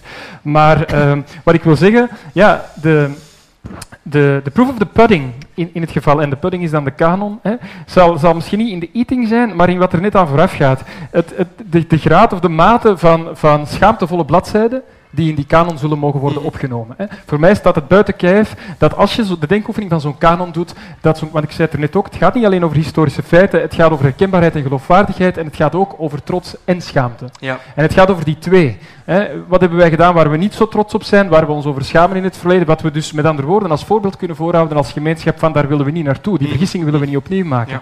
Of dit is iets waar we ons aan optrekken. Dit is iets waar een deel van onze maatschappij voor heeft gevochten dat we nu algemeen aanvaarden. Ik denk aan de sociale strijd, de strijd voor uh, gelijke rechten, de strijd tussen mannen, uh, gelijke vrouwenrechten enzovoort. Er zijn dingen gebeurd in het verleden in onze omgang met migratie die niet goed waren. Hè. -hmm. Ik denk dat dat in die kanon kan. Maar ik denk dat er tezelfde tijd in die kanon ook niet alleen de zwarte bladzijden over hoe slecht we omgegaan met migratie, maar ook een aantal mooie punten waarop er toedraading is geweest tussen Vlamingen en de nieuwkomers en hoe er ook positieve ja. uh, dingen zijn genomen. En hetzelfde gaat over kolonisatie enzovoort. Ja. De, de, oorlog, hè, met al zijn veelkantige aspecten. Je kunt niet zwijgen over de collaboratie in een kanon. Hè. Nee. Dat heeft ons getekend. Te goede, te kwade enzovoort. Dus je moet daar toelichting bij gaan geven. En het is eh, dat complex. Ik denk dat het identitaire beleven zou voor mij niet het probleem zijn. Het is het complexloze beleven dat een verkeerde indruk heeft gewekt. Als ja. complex, complexloos beleefd, we selecteren uit het verleden alles waar we groots en dapper en geweldig uit naar voren komen, dan zit je met een groot probleem. Dat is een kanon waar ik niks mee te maken zou willen hebben. Daar is geen enkele natie, geen enkele groep die daarbij gebaat zou zijn. Ja, maar in het regeerakkoord, ik heb het in de voorbereiding van het, uh, het debat in de academie uh, nagelezen met zoekfuncties. Vier keer wordt de kanon uh, ter sprake gebracht, drie keer wordt hij heel nadrukkelijk geleerd aan de behoefte om complexloos Vlaming te kunnen ja, ja.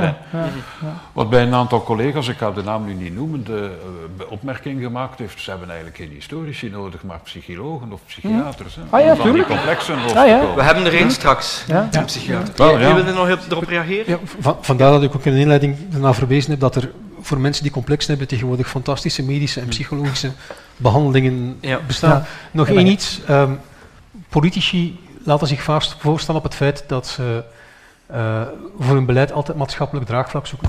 Ja. En als voor een bepaald project geen maatschappelijk draagvlak blijkt te zijn, dan verdwijnt het project al wel eens. Kilometer rijden. Of, kilo- of, of rijden per, betalen voor kilometer, ik zeg maar iets, kilometerheffing. Als je ziet dat er hiervoor geen maatschappelijk draagvlak is, dan zou het wel eens kunnen zijn dat dit project misschien niet diepvriezer hoge vlucht neemt. Ja. En ik kan niet kijken in het hoofd van de desbetreffende politici die dat eh, erin geschreven hebben, Mhm. maar ik heb niet het gevoel dat het al dan niet realiseren van dat project zo'n verschil zal maken voor de eindbalans van het politieke project dat men wil realiseren. Mhm, Goed. Dan wil ik nog één vraag stellen om deze ronde te beëindigen. Dan gaan we naar het filmpje kijken. Ik ga het gemakkelijk maken, want we moeten een beetje tijd inhalen. Eh, gewoon hand opsteken. Wie van jullie wil eh, betrokken worden bij het opstellen van die kanon? Oké, dan noteren we.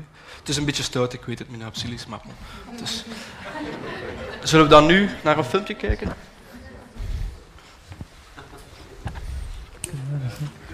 Ja, misschien eh, even van podium. Ah ja, de die micro's moet moeten meekijken. uitgewisseld worden, ja, een ogenblik.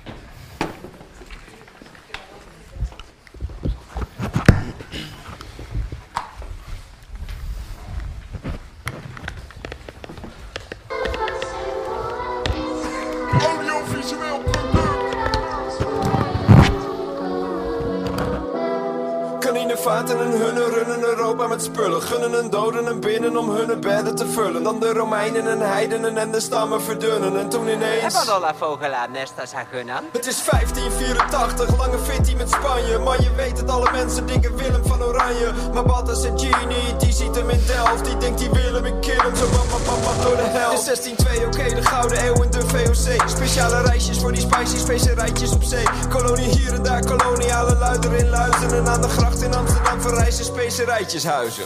En Afrikanen werkten mee met ons plan. Met respect voor onze boten profiteerden ervan. Werkgelegenheid, ja, verplicht, denk je misschien. Maar hey, ze hebben dankzij ons de hele wereld Sorry, gezien. stop. Dit kan niet. Stop. Laat me alsjeblieft iets beschrijven. 67 voortaan aan de Afrikaanse westkust. Je werd gebrandmerkt en daarna was er geen weg terug. In het schip, man of 500, dat was best druk. Ook niet echt knus, want die blanken hadden een sekslust. Dus vrouwen werden verkracht. Je werd als menselijk vracht verkocht. En zij je door de pokken ziek op sterven lag. Dan werd je en de zegekeeper. En toch moet ik op mijn woorden letten als ik durf te roepen genocide. En ik wil niet eens beginnen over compensatie, wil geen confrontatie. Maak zelf verkeerde die som, je gaat eh, zien. Personeelskosten, voeding, uh, slaven aan de kip.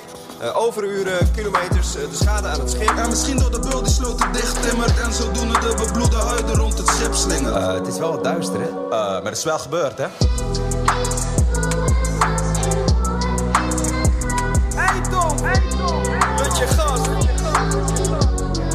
Oké, ik doe nog even een stukje. Die grondwet die stond net, Willem 1 op de troon. Fabrieken waren de droom, we kwamen lekker op stoom. Met een treintje, snelle ritjes, kregen kleding met ritjes. Aletta Jacobs kwam pitchen. Ik neem het op voor de bitches.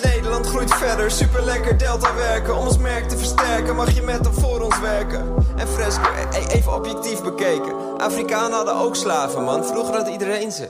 Je hebt een punt, maar vergeleken was het kleinschalig. Want Europeanen verkochten er een miljoen of twaalf. Specifiek Afrikaanse mensen die als zwarte slavenhandels waren, waren geworden van blanke handelaren. En eigenlijk de ruggengraat van heel veel handel waren. Zoutpannen, suikerriet, koffie, cacaoplantages. Dit alles werd ook met de Bijbel in de hand verdedigd. En zeg ik er nou iets over hoor ik... Zo lang geleden. Ik had geen slaven. Ik heb dat bloed niet aan mijn handen kleven. Maar waarom wordt het in de boeken nog zo laf beschreven? Rijkdom en winst vergaren moet worden Afrikanen verkopen omdat we vonden dat ze minder waren. Dus niet alleen die specerijen of die tulpjes, maar ook Sinterklaas en hulpjes.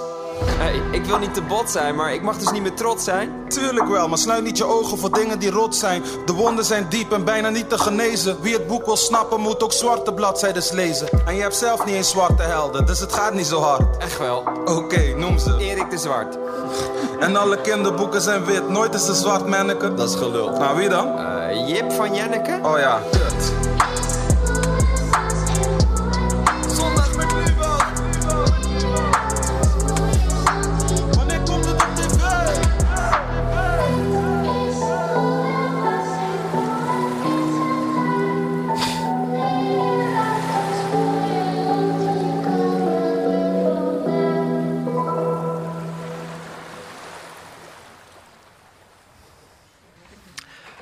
Dan nodig ik nu onze Nederlandse gasten uit op het podium om ons te leren, of om ons te zeggen tenminste wat Vlaanderen kan leren van Nederland.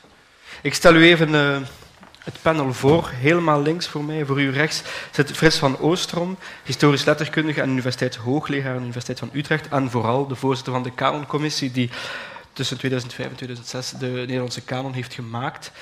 Daarnaast zit Gerben Hellinga, de psychiater, een beetje de vreemde een in de bijt, maar toch bijzonder relevant, want hij heeft uh, het boek geschreven Geschiedenis van Nederland, de kanon van ons vaderlands verleden, en ook Geschiedenis van Vlaanderen, de kanon van het Vlaams verleden. Dus eigenlijk zouden we het ook gewoon aan een Nederlander kunnen overlaten om die Vlaamse kanon te maken. Hebben we al dat gedoe niet, kunnen het ook weer op een buitenlander steken als het misloopt. Dan. Dan uh, links van mij zit Lotte Jensen. Zij is Nederlandica en filosoof, hoogleraar Nederlandse literatuur en cultuurgeschiedenis aan de Radboud Universiteit en lid van de herijkingscommissie van de Canon. Uh, dat is bijzonder interessant, want dat betekent dat jullie een ronde voorzitten op ons. Uh, zullen we kort even vragen wat jullie hebben onthouden van het, de, het gesprek daarnet met jullie Belgische collega's? Wat u is opgevallen? Begin ik bij u. Uh, ja, nou, om te beginnen sta, sta ik aan. Horen jullie haar? Ja. ja. Uh, mij is vooral opgevallen in wat voor een rustig klimaat wij in Nederland die kanon eigenlijk hebben kunnen samenstellen. De spanning uh, is voelbaar in de zaal als het over dit onderwerp gaat. En dat is, de, de micro moet aan. Ja. Aan. ja. waar precies? Ik denk helemaal Ah ja, nou, ik sprak ja. over het ontspannen klimaat in Nederland als ik het vergelijk met de spanning die hier op het toneel te horen is uh, ja. als het over dit onderwerp in Vlaanderen gaat. En dat heeft denk ik ook wel alles te maken met uh, de goede manier waarop Frits van Oostrom dat in 2006 in banen heeft geleid. Uh, en het heeft positief uitgepakt. En dat maakt dat die kanon nu een, een breed kader heeft. En ik wou drie korte puntjes zeggen. Het eerste wat mij opviel was het onderwerp didactisch instrument. Mm -hmm. In Nederland heeft die kanon goed uitgepakt als didactisch instrument op scholen, maar ook in musea. Musea zijn er nu ook trots op als zij tot de kanon van Nederland behoren. Dus neem het uh, Franeker, IJzing, IJzinga Museum, ik noem maar wat. Hè. Um, maar ook als didactisch uh, instrument bezoeken veel mensen het Openluchtmuseum in Arnhem, waar ze een mooie tentoonstelling hebben over die 50 vensters. En het functioneert vooral, en dat is denk ik heel belangrijk, in het primaire onderwijs, mm -hmm. dus de basisschool. Mm -hmm. En daar heeft het een nuttige functie, omdat lang niet alle docenten zoveel kennis hebben van de Nederlandse geschiedenis, dat ze eenvoudig uh, ook kunnen beslissen: dit is in ieder geval van belang om als bagage mee te geven aan kinderen. Mhm. Dus de nuttigheid speelt mee in het feit dat het breed gedragen wordt. Absoluut. Uh, daarnet, uh, ja, en het tweede punt wat ik even wou noemen, en ook in, de, in het onderwijs simpelweg. Ik mhm. merk het ook, mijn kinderen hebben ook die kanon op school gekregen en het is nuttig geweest. Ze hebben er veel van opgestoken. Het tweede is dat identitaire. Ik was wel heel erg te spreken over wat Kevin Abselis zei over die identitaire functie. In die zin dat het niet. Ik zou een ander woord kiezen zelf: het woord identificatie. En dat wil zeggen dat je je op een bepaalde manier tot de geschiedenis verhoudt. En zo'n kanon kan je ook helpen om je op een bepaalde manier toch een band aan te gaan met de geschiedenis van een land. En dat doen wij allemaal, hoe dan ook. En dan is het natuurlijk wel zaak welke kanon krijg je dan voorgeschoteld. Maar we hebben er in Nederland intussen heel veel. Niet alleen die nationale kanon, maar ook veel regionale kanons. En wij zijn allemaal op de een of andere manier wel heel erg verbonden en betrokken bij de geschiedenis. En ik kom zelf uit het buitenland mhm. en ik heb gemerkt hoe belangrijk het is om als identificatiepunt een band aan te gaan met een land via ook het verleden. Mhm, mhm. Ehm, en die identificatie, die, als die niet per se politiek geïnstrumentaliseerd is, is die heel waardevol. En ook, en dat trof me ook uit wat Kevin zei, het kan ook mooie aspecten hebben. Het heeft voor mij ook positiefs gebracht. En het laatste is, een kanon kun je op heel veel verschillende manieren insteken. En ik noem hier bewust even een heel andere insteek die uh, door Denemarken is gekozen. Daar hebben ze namelijk ook een kanon van Denemarken. En dat is daar ook vrij probleemloos verlopen. Maar volgens een heel andere uh, tactiek dan uh, hoe Nederland dat gedaan heeft. Niet via vensters en personen, maar via, ik meen dat ze er 20 hebben, uh, nee iets meer, wel ik denk 32, belangrijke gebeurtenissen. Mm -hmm. En dat zijn vooral gebeurtenissen uit de Europese geschiedenis. Dus daar staat ook in de val van de muur in Berlijn.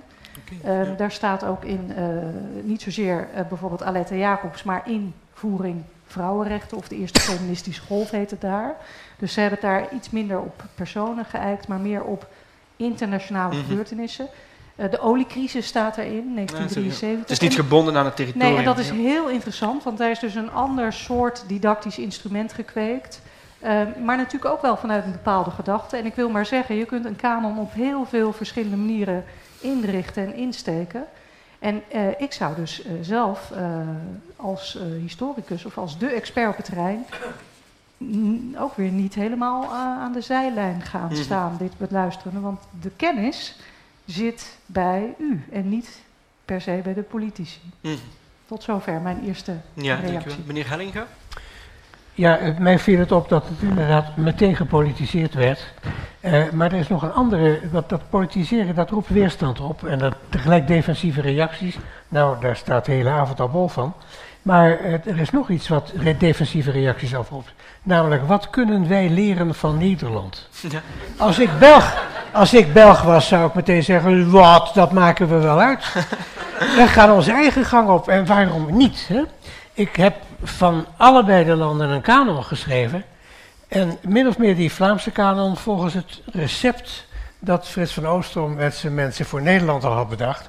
Maar ik denk nu dat ik hem heel anders zou schrijven. Ja? Want als het bedoeld is om een kanon te gebruiken om, een om de mensen in een land een beetje een gevoel van samen een natie te vormen, dan moet er veel meer over al die categorieën allochtonen die dit land bezoek, bezocht hebben. En hun achtergrond, hun posttraumatische stressstoornissen, hun getraumatiseerd zijn uh, hier. En dat zou in Nederland ook veel meer plaats moeten gaan krijgen, want dat zijn ontwikkelingen van de laatste tijd. Mhm. De kanon is al eventjes bijgesteld toen hij net was uitgegeven, maar verder alleen op details.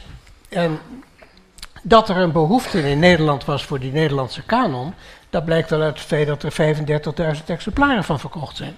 Mhm. Maar ik heb dat ook niet geschreven met een politiek doel en zelfs niet eens met het doel om het voor het onderwijs te gebruiken. Dat is gedaan in het boekje En Toen.nu door jullie en dat is voor de leerkrachten bedoeld geweest. Maar dat is niet een gezellig lezen voor een ouder persoon die nou eindelijk eens de tijd heeft om zich in de geschiedenis te gaan verdiepen. En dat zijn de mensen waar ik voor schreef. Mhm. Dus ik heb van al die vensters van de kanon heb ik een essay gemaakt. waarin je gewoon al die dingen zitten. die ik uit jullie boek geplukt heb. Mhm. maar dan in een, ja, in een prettig lopend verhaal. En daar is een grote, een grote markt voor. En of de politiek daar nou wel bij vaart of niet, ja, dat wordt in België al heel gauw een vraag. Mhm. In Nederland gelukkig niet. Er is behoefte aan zoiets. Ja. En ik, ik, ik denk dat eh, natuurlijk is er wat af te dingen op de keuze van die 50 vensters. De een zal dit meer willen, de ander zal dat meer willen. Maar daar kan altijd over gepraat worden, Ja. dat kan bijgesteld En dat worden. gebeurt nu dus ook in Nederland. Ja. Meneer Van Oostrom, wat is u opgevallen? Nou, het gaat nu alweer een beetje beter met mij. Ja. nee, ik, je vraagt een kort antwoord, hè, maar ik heb heel veel onthouden van wat er werd gezegd. Ja. Maar ik heb intussen ook wel een beetje zitten mijmeren en ik realiseerde me hoe vaak zou ik nou in Vlaanderen geweest zijn. De hoeveelste keer is dit? Pak een beet, de 200ste misschien wel. Het is de eerste keer dat ik denk, kom ik wel heel huid over, over het ravijn bij Roosendaal. Ja. Maar, maar nee, zonder gekheid. Eh, eh, laten we, dat is niet het meest wezenlijke punt. Maar ik sluit even aan bij dat filmpje van Lubach. Mhm. Laten we toch ook even onze zegeningen tellen, als u dat niet een al te Calvinistische opmerking vindt. Eh, onze zegeningen tellen. Lubach, dat programma, dat is een van de meest populaire en ook meest gerespecteerde, en zeker ook wel in kringen zoals hier, eh, Mhm. schat ik in, tezamen zijn, televisieprogramma's van Nederland.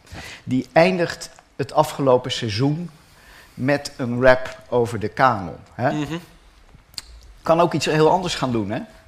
Eh, zullen we er even blij mee zijn dat, en dat is inderdaad ook een van de one-liners die wij hebben gebruikt, eh, niet de geringste functie van de kanon, ik herinner het me nog letterlijk, is het gesprek erover. En voeg ik even toe, ook het plezier erin. Niet in die kanon als zodanig, maar het plezier in geschiedenis, waar je je toe kunt verhouden. Inclusief de pijnlijke elementen. Want, eerlijk gezegd, de slavernij is gewoon door ons gekozen als een venster in de kanon. Mhm. Dus we zijn helemaal niet weggelopen voor die, voor die schaamtevolle episodes. En als u de beschouwing of het VOC leest... en Srebrenica, hè, Mhm. een, een, een Ja. Nederlands drama... Het zit, het zit erin. Ik wil niet zeggen dat alles erin zit... en daar ben ik ook heel erg blij met die herijking nu. Het kan absoluut beter. En we hadden een jaar hè, en er was helemaal niks. Niks. Mhm. Dus ik bedoel...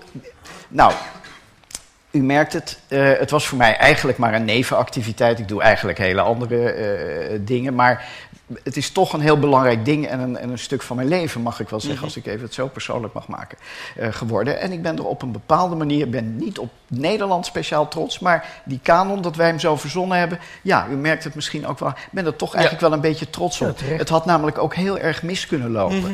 Lotte heeft helemaal gelijk hoor. Het was minder grimmige tijd dan het nu is. En wat dat betreft benijd ik de nieuwe commissie niet. Er waren bijvoorbeeld geen sociale media die je volledig konden afmaken. Eh, dat scheelde. Dat Absoluut, realiseerde ik me toen niet, maar nu wel.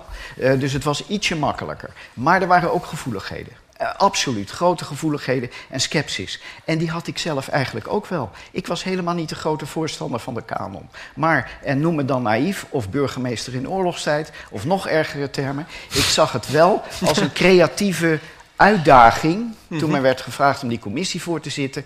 Toen heb ik ook tegen de leden die vervolgens werden benaderd gezegd: kijk, als je er helemaal niks in ziet, als je er tegen bent, moet je niet in die commissie gaan zitten. Dan Hmm. ben je een doodgewicht. Maar verder is er niet meer nodig dan het volgende. Dat is namelijk hoe ik er zelf ook instap. Ik had namelijk nog geen enkel idee wat het zou worden. En dat is als we met elkaar iets zouden kunnen verzinnen waar het land en vooral het onderwijs een beetje blij mee is, dan hebben we toch iets heel moois gedaan voor Mhm. het vak geschiedenis en cultuur. Het is ook niet alleen een leergang geschiedenis, hè. sterker nog, en dan kom ik even op het, op het proces. Nee, laat ik nog één ding zeggen, en, en dat werd ook terecht naar voren gehaald.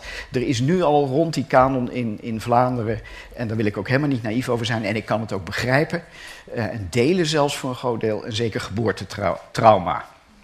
En of men daar, of we, als ik het zeggen mag, daar nog overheen komen, lijkt me inderdaad zeer de vraag. Het is nu zo besmet geraakt, dat is jammer. In dat opzicht hadden we in Nederland geluk dat het eigenlijk niet bij de politiek begon, om daar toch even iets over te zeggen, maar bij het onderwijs. De Onderwijsraad, voornaamste adviesorgaan van de Nederlandse minister van Onderwijs, brengt eens in de twee jaar een rapport uit over de stand van educatie. En onder... Dit is geen kort antwoord meer. Hè? Nee, nee, maar we zijn al begonnen met wat we kunnen leren van Nederland, hoor, denk ik dan. durf ik te zeggen. Eh, stand van educatie in Nederland.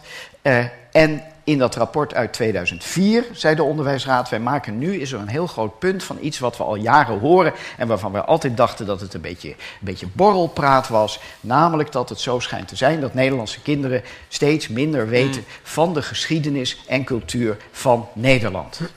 En zij voegde daar ook wel één ding aan toe. Uh, dat dat extra jammer was voor de inburgering van nieuwe Nederlanders. Daar kom ik zo nog even op, als het Mhm. mag. Uh, dat was, maar goed, het begon toch vanuit het onderwijs. En die casuïstiek, hè, dat is altijd komisch, dan uh, een, een proefwerkje Engels... Uh, en dat gaat, die tekst gaat over de Nederlandse geschiedenis. En daar, daar valt de naam William of Orange... En dat wordt vertaald als Willem de sinaasappel. Hè?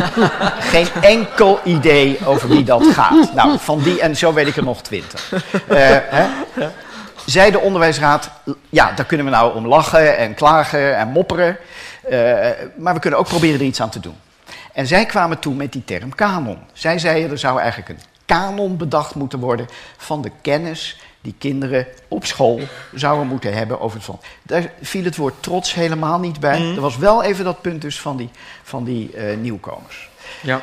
Daar, daar, begon het. Dat is vervolgens door de politiek overgenomen. Want zo'n rapport komt in, in, in, discussie in het parlement. En toen werd het ook een politieke zaak. Absoluut waar. Maar het begon niet bij de politiek. Ja. En dat is uh, wat, ik, wat ik Vlaanderen ook gegund had. En ja. dat draai je niet meer terug. Misschien kan je wel nog het volgende van Nederland leren. En ik zou daar ja. heel voorzichtig mee willen zijn hoor. Maar op dit punt, als men het proces toch wil gaan doorzetten laat men zich dan toch aan het volgende spiegelen, durf ik te zeggen. Wij, die commissie uh, die ik mocht voorzitten, konden, en dat was een hele ordentelijke afspraak met de minister, en die heeft zich daar ook keurig aan gehouden, wij konden in volle vrijheid en zonder enige waarnemer van het ministerie of wat dan ook, een jaar lang nadenken over wat ons een zinnige kanon leek te zijn. En de afspraak was, dat zou ook naar buiten worden gebracht in zijn volle omvang. En zoals wij die wensten te formuleren. En daarna was de politiek aan zet. Ja. En had de politiek natuurlijk het volste recht om te zeggen... nou, bedankt voor je sympathieke poging. Of zelfs niet eens sympathieke poging. Maar dit gaan we dus niet doen. Ja. Dat was het risico dat wij namen. Maar er was dus niet een lelijke vermenging. En natuurlijk zijn wij ook niet objectief geweest. Er is niet zoiets als objectieve geschiedenis. Dat was Piren niet. En dat is Mark Bonen niet. En dat is Frits van Oosterman ook niet. He? Dus echt objectief, nee. Zelfs, Nee. zelfs de Euclidische meetkunde is niet eens helemaal objectief. Hè? Dat, ik bedoel, dat is heel erg moeilijk. Wil jij reageren? Sorry, ja, Nee, ik, nee, ik, ga. Bedoel, Ja. tot eh, morgenochtend eh, gaat mijn, mijn trein gaat om kwart voor elf. Ja, dat is goed. Nou, Eh, eh, maar, dus wij hadden die vrijheid. Eh, en we hebben twee belangrijke dingen, en dat wil ik toch even voor het goede begrip van het concept zeggen. Zelf gekozen, en die zijn vervolgens omhelst. Mhm. De keuze om ons te richten op het basisonderwijs. Ik denk dat dat veel mensen verrast heeft. Dat ze eigenlijk dachten: dit wordt voor de leraren geschiedenis op Ja. de middelbare school. Is niet zo. Als die kanon is bedoeld voor kinderen van 8 tot 12 jaar. Omdat wij redeneerden: als het voor alle kinderen, alle Nederlanders moet zijn, dan moet je naar het basisonderwijs. Dat is de Mhm, enige school waar iedereen naartoe gaat. Ja. Dat moet je bij het goede begrip van onze vensters goed voor ogen houden. Het is voor jonge kinderen bedoeld als niet meer en niet minder inspirerend fundament. Mhm. Dat is wat wij hebben gezegd. Niet een compleet verhaal van dit is de geschiedenis en nu kan je verder met andere vakken gaan bezighouden, maar een hopelijk mooi, inspirerend, plezierig eh, begin. En ten tweede is daar natuurlijk die venstergedachte die we hebben ja, bedacht om een beetje weg te komen tussen Scylla en Charybdis. Aan de ene kant, eh, wat sommige politici riepen, geef ons vooral lijstjes. Dat vinden de mensen leuk. De tien belangrijkste Nederlanders, de tien dapperste vrouwen, de tien grootste drama's, weet je wel, dat soort dingen. Heel gefixeerd. Wij dachten, daar is de aardigheid snel vanaf. En dat is ook zo mechanisch en zo steriel. En het andere uiterste was natuurlijk, en met name in academische kring kon je dat standpunt wel eens horen. Mensen die zeiden, je kan niet hiërarchiseren in de geschiedenis. Wie ben jij om dat uit te maken? Laat het toch open. Kortom, geen kanon. Mhm. Wij zijn er tussenin gaan zitten. We hebben wel keuzes gemaakt, maar hebben gezegd... die 50 dingen die wij kiezen, die zijn ieder zo gekozen... dat ze voor iets groter staan en openheid bieden. En daarvoor is dan dat wereldwijde web wat we nu hebben, dat internet het grootste Ja. geschenk. Want met alle eh, respect en sympathie voor de boeken die u schrijft en die ik ook schrijf, de openheid van zo'n web. En Mm. ga maar kijken naar entoen.nu. Is een geweldig, eh, Absoluut, geweldig asset voor de kanon. En dat geeft ook enige ontspanning. Daar heeft de leraar de mogelijkheid om wat eigen accenten te leggen. Het ze kind kunnen zelf dingen toevoegen, hè? uh, kunnen ja. toevoegen, kunnen reacties Suggereren, sturen. En ja. om daar nog één ding van... We krijgen ook reacties van kinderen. Hè. Het is dus niet zo dat het didactisch niet werkt. Het werkt wel, dankjewel. Dat je, het is gemonitord. Het werkt echt heel redelijk. Hè?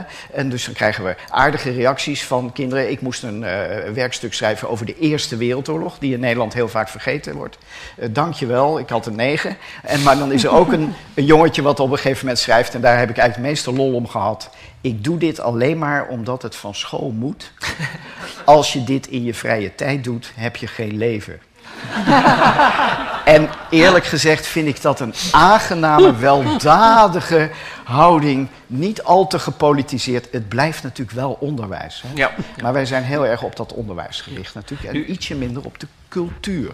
Ja, nu, het, eh, het is de bedoeling, dat heeft uh, minister-president Jan Mon gezegd, dat, het, dat hij binnenkort, ik denk ongeveer binnen een maand of zo, uh, moet komen met een initiatief dat ook zal samengenomen worden met de, minister van Onderwijs. Dus Ja. misschien dat daar nog een of andere... Maar ik zou het even over de herijkingscommissie willen hebben. Was het eigenlijk altijd al de bedoeling van bij het begin dat er een herijking zou komen? Ja. Of waarom is die... Dus dat was altijd de bedoeling.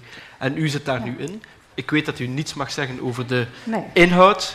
Het zou in april uitkomen, maar het is uh, de uitgesteld. 25 mei wordt hij nu gepresenteerd is in het goed, ja. Openluchtmuseum. Wat wel interessant is, eh, naar aanleiding van wat Frits zei, is dat het verzoek voor die herijking eigenlijk wel formeel vanuit de politiek kwam, de Ja. minister. En die minister is natuurlijk, zoals alle ministers, van een partij en dus ideologisch gekleurd. In dit geval van D66. Ja. En zij vroeg meer aandacht voor de schaduwkant. Expliciet en diversiteit. En diversiteit, Dus ja. daar kwam een soort opdracht mee. En eh, wat een gezond mechanisme is eigenlijk, dat daar ook meteen heel veel reactie op kwam. Van ho ho, eh, dat is dus niet de bedoeling. Dus het geluk is inderdaad, wat jij zei, dat wij die reactie na afloop krijgen. En dat ook op het verzoek van de huidige voorzitter, James Kennedy, om vooral dit in alle vrijheid en rust te kunnen doen zonder enige politieke bemoeienis, eh, eigenlijk ook meteen welwillend gereageerd is. Dus ik vind dat die redelijkheid ehm, eigenlijk wel ingebakken is in het proces. Maar dat heeft wel alles te maken met de voortvarende, of eigenlijk goede manier waarop die kanon destijds is neergezet, waardoor het vertrouwen er nu is. Mhm. Ehm, Is dat dan iets wat Vlaanderen dan moet, kan leren van Nederland? Van als we een kanon maken, beslis dan ook meteen dat er een herijking komt binnen een, eh, een af te spreken want, termijn. eh, een van de verzoeken is ook om nu te bepalen wat zou dan een gezonde cyclus moeten zijn om Ja. te herijken. Hè? Wanneer moet je dat bekijken? En we kunnen allemaal nagaan. eh, we hadden toevallig net eerder aan tafel over het venster Europa in 2006. Nou, we kunnen nu al nagaan dat Europa in 2020 een Ja. ander Europa is dan het Europa van 2006. Dus zo snel gaat het. Ja. Maar ook de wetenschap heeft voortschrijdend inzicht. Er wordt natuurlijk heel veel onderzoek nu gedaan naar allerlei groepen die eerder minder in de belangstelling lagen in de geschiedenis. Dus eh, ik zeg maar wat vrouwengeschiedenis, migratiegeschiedenis, slavernijgeschiedenis, koloniale geschiedenis. En dat zijn allemaal zaken die op het netvlies komen. Ehm meerstemmigheid is aan bod. Maar ook ehm, misschien veranderende opvattingen over wat vinden we eigenlijk belangrijk om te vertellen aan basisschoolleerlingen op het terrein van de geschiedenis van Nederland. Hoe, hoe breed is geschiedenis eigenlijk? Houdt dat in kunstgeschiedenis, muziekgeschiedenis, sportgeschiedenis, literatuurgeschiedenis? Dat zijn allemaal vragen eh, die je kunt stellen. En één ding over representativiteit, eh, wat ook wel heel veel geopperd is, ook vanuit de reactie dat er allemaal regionale geschiedenissen zijn geschreven. Ja. Denk ook wat meer aan Nederland als Nederland. Eh, dus er is nog ook een Limburg en een Friesland en een Drenthe. En het is erg geconcentreerd op Holland. Dat Mhm. is een beetje het gevolg van hoe geschiedenis vaak geschreven is. Eh, dus het kan ook geen kwaad om eh, op die manier ook eens Ja. met een frisse blik naar Ja. de kanon te kijken. Meneer Hellinga, u heeft dus een kanon gemaakt van Nederland, u heeft ook een gemaakt van Vlaanderen. Heeft u zelf dingen ondervonden waarbij u zegt van het is, was moeilijker om één voor Vlaanderen te maken dan één voor Nederland? Of was er geen verschil? Nou, het was wel moeilijker, want eh, eh, mij werden de 50 vensters aangeboden door Ja. de commissie van Oostrom. Ja. En in, Spa in eh, Vlaanderen moest ik beginnen met 50 onderwerpen, personen of wat dan ook te bedenken. Nou is dat op zich niet zo'n heksentour geweest. Ik denk dat ik zo'n 30, 40 geschiedenisboeken over Vlaanderen heb gelezen. En dezelfde dingen komen steeds weer terug. Mhm. Maar het blijft een persoonlijke keuze toch. Ja. Dat kan ook haast niet anders. Wat dat uh, verschil tussen, Noord, tussen West en Oost in Nederland betreft. Het is niet zo groot als tussen de Walen en de Vlamingen, maar het is er wel. Uh, ik werd bijvoorbeeld erg zenuwachtig van het feit dat bijna alle vensters zich afspelen in Holland of Zeeland. Ja. En uh, wij hebben een slag bij Anen gehad, die 75 jaar voor jullie slag bij Kortrijk plaatsvond. En die wordt niet eens genoemd. Wij hebben 80 jaar Gelderse oorlogen in uh, Gelderland en omgeving gehad, waar half Nederland onder geleden heeft, staat niet in de kanon. Ik denk uh, iets meer Oost-West uh, mm -hmm. zou mij best zijn. Ja. Um, overigens met alle lof voor de kanon die er was. Ik vond hem uitstekend in elkaar zitten. We hebben ook wel degelijk een aantal hele negatieve dingen van onze geschiedenis uitvoerig erin zitten. Eduard Douwes-Dekker over onze schandalige gedrag in Indonesië, om hem nog maar eens een te noemen. En er zijn er heel wat geweest. Mm -hmm. Kinderwetje van Van Houten over de kinderarbeid.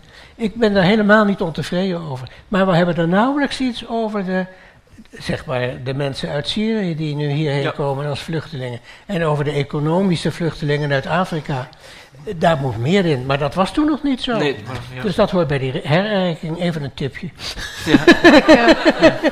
Probeer zo neutraal mogelijk ja. overal. Uh, nu, uh, wat Frits zei, iets heel leuks uh, over hoe leuk leerlingen reageren. We hebben ook al het eerste werkstuk binnen van een elfjarige die een werkstuk heeft gemaakt over hoe zij, het was een zij, de kanon zou herijken. Oh, ja, Ambitieus.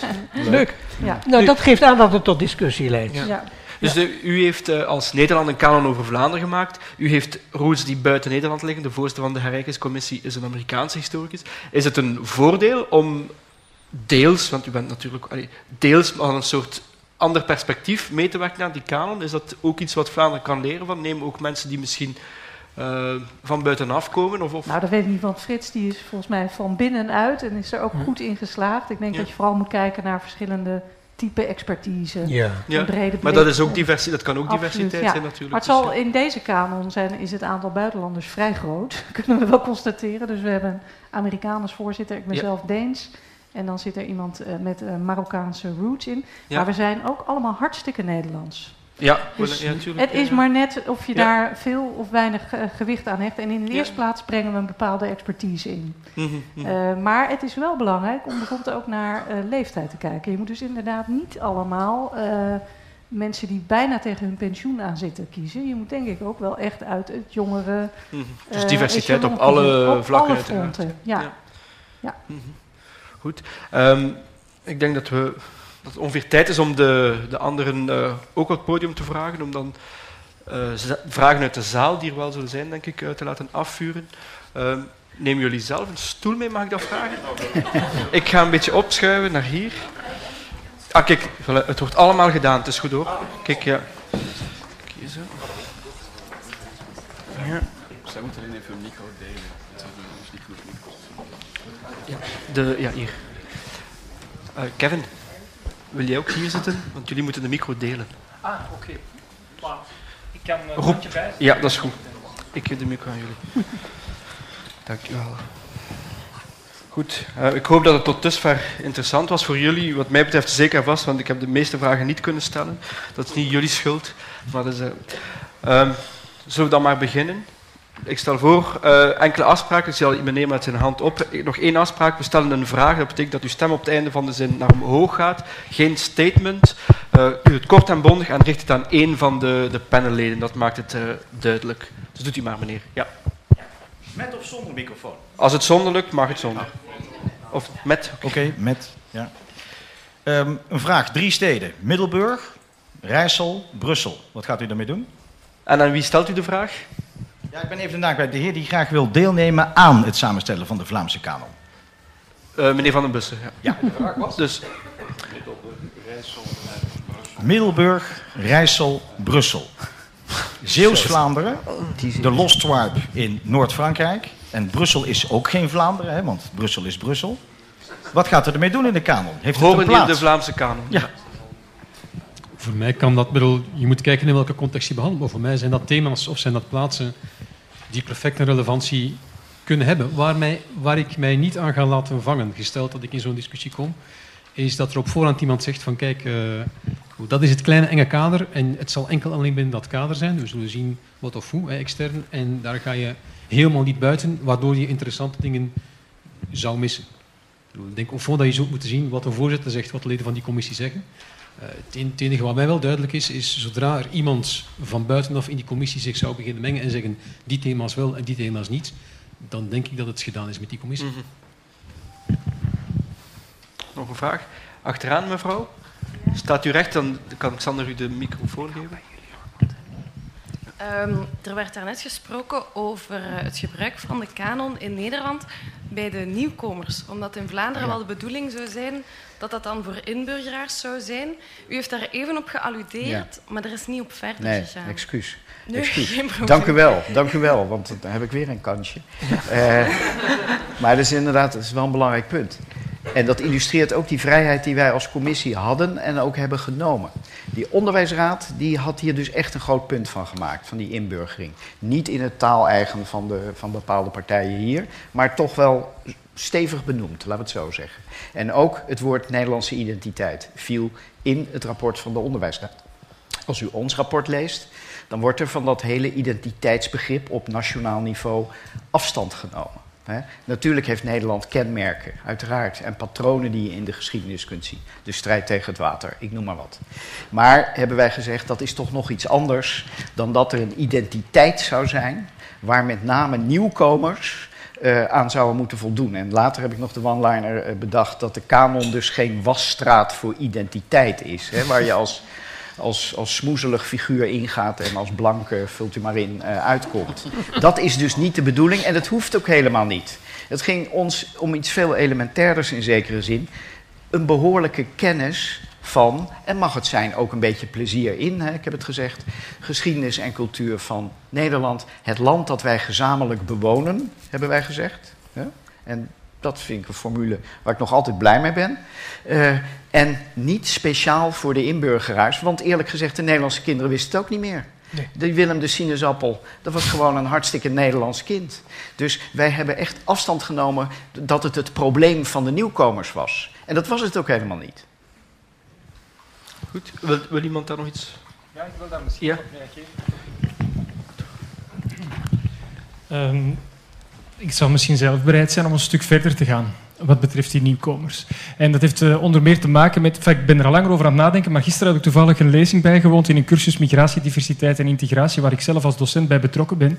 En dat was een lezing van, het zal wellicht niet toevallig, een psycholoog en een antropoloog geweest zijn, die heel intensief met uh, nieuwkomers in onze samenleving, vooral dan vluchtelingen, uh, werkt op um, psychologische trauma's ten gevolge van migratie. Niet alleen van oorlogsgebied, maar door de gevolgen van ontwrichting hè, en het problemen met het opnieuw te herintegreren enzovoort en het verlies de heimwee eigenlijk, enzovoort, enzovoort. En ze had daar ook een model bij hè, over wat is eigenlijk een succesvol model voor uh, je te settelen in een nieuwe samenleving, in het land van aankomst, zeg maar. En ze had verschillende trajecten en er was duidelijk psychologisch onderzoek ook naar gevoerd van wat het, meeste succes eigenlijk opleverde.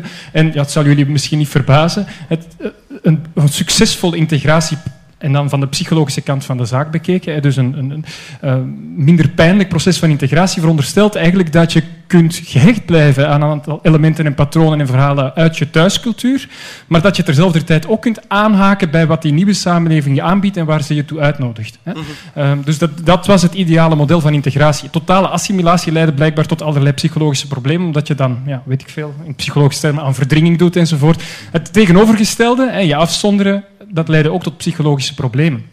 Dus in zekere zin zou die kanon, als je van een, psychologisch perspectief vertrekt, zou dat wel degelijk iets kunnen betekenen voor nieuwkomers hier ook, denk ik. Ja. Niet als een maatlat, of een meetlat liever, om te kijken van zijn ze voldoende ingeburgerd en als ze niet voldoende ingeburgerd zijn en niet weten wat er in 1302 is gebeurd, dan hup, het enkeltje terug over de grens, daar gaat het helemaal niet om. Maar dat je wel dat verhaal hebt, waar ook zij zich toe kunnen verhouden, denken van wat is dit, wat heeft, welke verhalen, welke gebeurtenissen hebben die samenleving gevormd, of wat vindt die samenleving vandaag belangrijk, waar spreekt ze over, hoe kan ik deelnemen aan het publieke debat. Hoe begrijp ik bijvoorbeeld een doorsnee krantenartikel of een nieuwsuitzending, waarin die historische kennis heel vaak als aanwezig verondersteld wordt. Ook in dat opzicht zou dat wel degelijk. En waarom zou dat niet een rol kunnen spelen in taallessen of inburgeringspakketten enzovoort, enzovoort. Zolang het gaat natuurlijk op een opbouwende, constructieve en uitnodigende uh, manier. Dus ik zie daar zelf geen graten in. Uh, zolang je het natuurlijk wegtrekt van een soort van, ja, van een discours van hoor je er wel of niet bij. Ik denk dat dat een zeer uh, problematische invulling zou zijn. Ja, dankjewel. Ik zag... Ja, okay. kan je het zonder micro doen? Of? Ja, ik heb hier Ah ja, maar jullie willen... Ah, kijk, voilà. Ja, um, eventjes heel kort. Ik ben Oei. Als u zo hard verschiet. Nee, even heel kort. Ik ben eigenlijk de onverlaat die dit oorspronkelijke idee in het programma van de NVA heeft gezet. Uh, waar, ik mij, waar ik mij een beetje over verbaasde, uh, bij meneer Van den Bussen, was... U hebt het een paar keer over... U stoort zich blijkbaar aan het woord complexloos dat gebruikt wordt. Daar is, daarbij is mijn vraag... Complexloos, betekent dat nu net niet dat je een geschiedenis gaat bekijken met zijn witte, zwarte en vooral heel veel grijze pagina's die daarin zitten. En dat je daar eigenlijk tot een, evenwicht beeld, een evenwichtig beeld op de geschiedenis probeert te komen. Dus betekent complexloos niet net de beide kanten van de zaak bekijken? Um, ik denk dat je er daar één woord uitpikt um, uit dat zinnetje dat ik vermeld heb. Wat volgens mij het probleem is, is dat het creëren van een kanon of het instellen van een kanon aan de volledige zin gelinkt is. Uh, complexloos zal voor iedereen die daarover reflecteert iets anders betekenen. Voor mij iets anders dan voor u. Wat het voor mij betekent, eigenlijk compleet niet toe in deze discussie. Uh, als dat voor u is, oké, ik kan naar een geschiedenis kijken, zowel naar witte als zwarte bladzijden, dan is dat een perfect legitieme manier om naar die geschiedenis te kijken. Dat is uw persoonlijke beslissing.